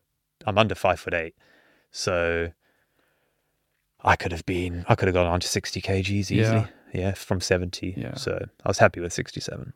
I think what you've done is extraordinary. Uh, it's a testament to the human spirit, your tenacity as this terrier, and um, just inspirational for everybody to know that you've had your blood work done, you've been in the lab, and you've been tested, and there isn't anything physically extraordinary about you beyond your sheer determination, your force of will, your refusal to give up, your ability to persevere against obstacles. And this proclivity to act i think is really powerful. And i think for anybody who's listening or watching who is considering um, the upper ceiling of their capabilities my hope is that maybe your testimony will encourage people to rethink that. Um, because i think um, it's easy like i was saying before when you start you know this new normal around like oh 105 ironmans in 105 days like mm-hmm. whatever right? Yeah, like yeah. oh we could maybe it's 200 like let's just do a reality check here and appreciate the extraordinary nature of what you accomplished whether it was 100 101 102 105 this is a feat that i think very few people can appreciate just how extraordinary and difficult it is. And as i said to james and have said publicly you know, I think it's deserving of much more attention from the broader kind of, you know, mainstream media than either of you two guys have have received. Uh, I think you're deserving of of much more attention and appreciation for what you have accomplished because it, it, it really is something that as somebody who's dipped their toe in this world, I have a hard time understanding or or or even having a taste for what that must have been like. Yeah, th- thanks, thanks for saying that. I um, yeah, I haven't really thought about the external ramifications of where this has gone and where it could go and who's you know benefited from it and who's inspired by it because I'm still only four four and a half weeks out from it. So I think it'll take like poor six months to a year for me to probably decompress and work out what actually happened. 'Cause Yeah. I have no memory of because every day is the same. Like when I cycled around the world, every day was different, but this one every day is the same. So it all sort of went into one big blur right. of And your relationship misery. with time shifts and you didn't know what was going on in the world or no, absolutely yeah, not. Yeah. so so which is strange. yeah, it'll be a while before it uh, sinks in and becomes. I think once I've written the book and I sit down and I It'll force you to okay, this- confront it. wow, yeah. this, this happened. And you know, you don't have to run to Carfest if you don't want to. I think you Oh, earned a little break. Now I want to. okay, good. Um, well, I'll see you there then. Yeah, I'll see I you guess, there. right? Yeah, absolutely. Yeah. Cool. Um, thank you for coming here and sharing. Uh, you are an inspiration. Um, amazing what you've done, and I can't wait to see what you've done next. Not that you need to top it. I'm more interested in in how you synthesize these experiences into actionable wisdom for the rest of us through the book you're going to write. Yeah. Thank you very much. Yeah, it's very very kind of you. Yeah. So um, if people are keen to learn more about you, they can go to Sean Conway Adventure SeanConway.com or Sean the Conway Adventure on Instagram. On Instagram. Yeah. Yeah. Those are the two places. Yeah, that's it. Yeah. Cool, man. Awesome. All right. Thank you. Cheers. That's it for today. Thank you for listening. I truly hope you enjoyed the conversation. To learn more about today's guest, including links and resources related to everything discussed today, visit the episode page at richroll.com, where you can find the entire podcast archive, as well as podcast merch, my books, Finding Ultra, Voicing Change and the Plant Power Way, as well as the Plant Power Meal Planner at meals.richroll.com. If you'd like to support the podcast, the easiest and most impactful thing you can do is to subscribe to the show on Apple Podcasts, on Spotify, and on YouTube and leave a review and or comment. Supporting the sponsors who support the show is also important and appreciated. And sharing the show or your favorite episode with friends or on social media is, of course, awesome and very helpful. And finally, for podcast updates, special offers on books, the meal planner, and other subjects, please subscribe to our newsletter, which you can find on the footer of any page at richroll.com. Today's show was produced and engineered by Jason Camiolo, with additional audio engineering by Cale Curtis. The video edition of the podcast was created by Blake Curtis, with assistance by our creative director, Dan Drake. Portraits by Davey Greenberg, graphic and social media assets courtesy of Daniel Solis. Thank you, Georgia Whaley, for copywriting and website management. And of course, our theme music was created by Tyler Pyatt, Trapper Pyatt, and Harry Mathis. Appreciate the love, love the support. See you back here soon. Peace. Plants.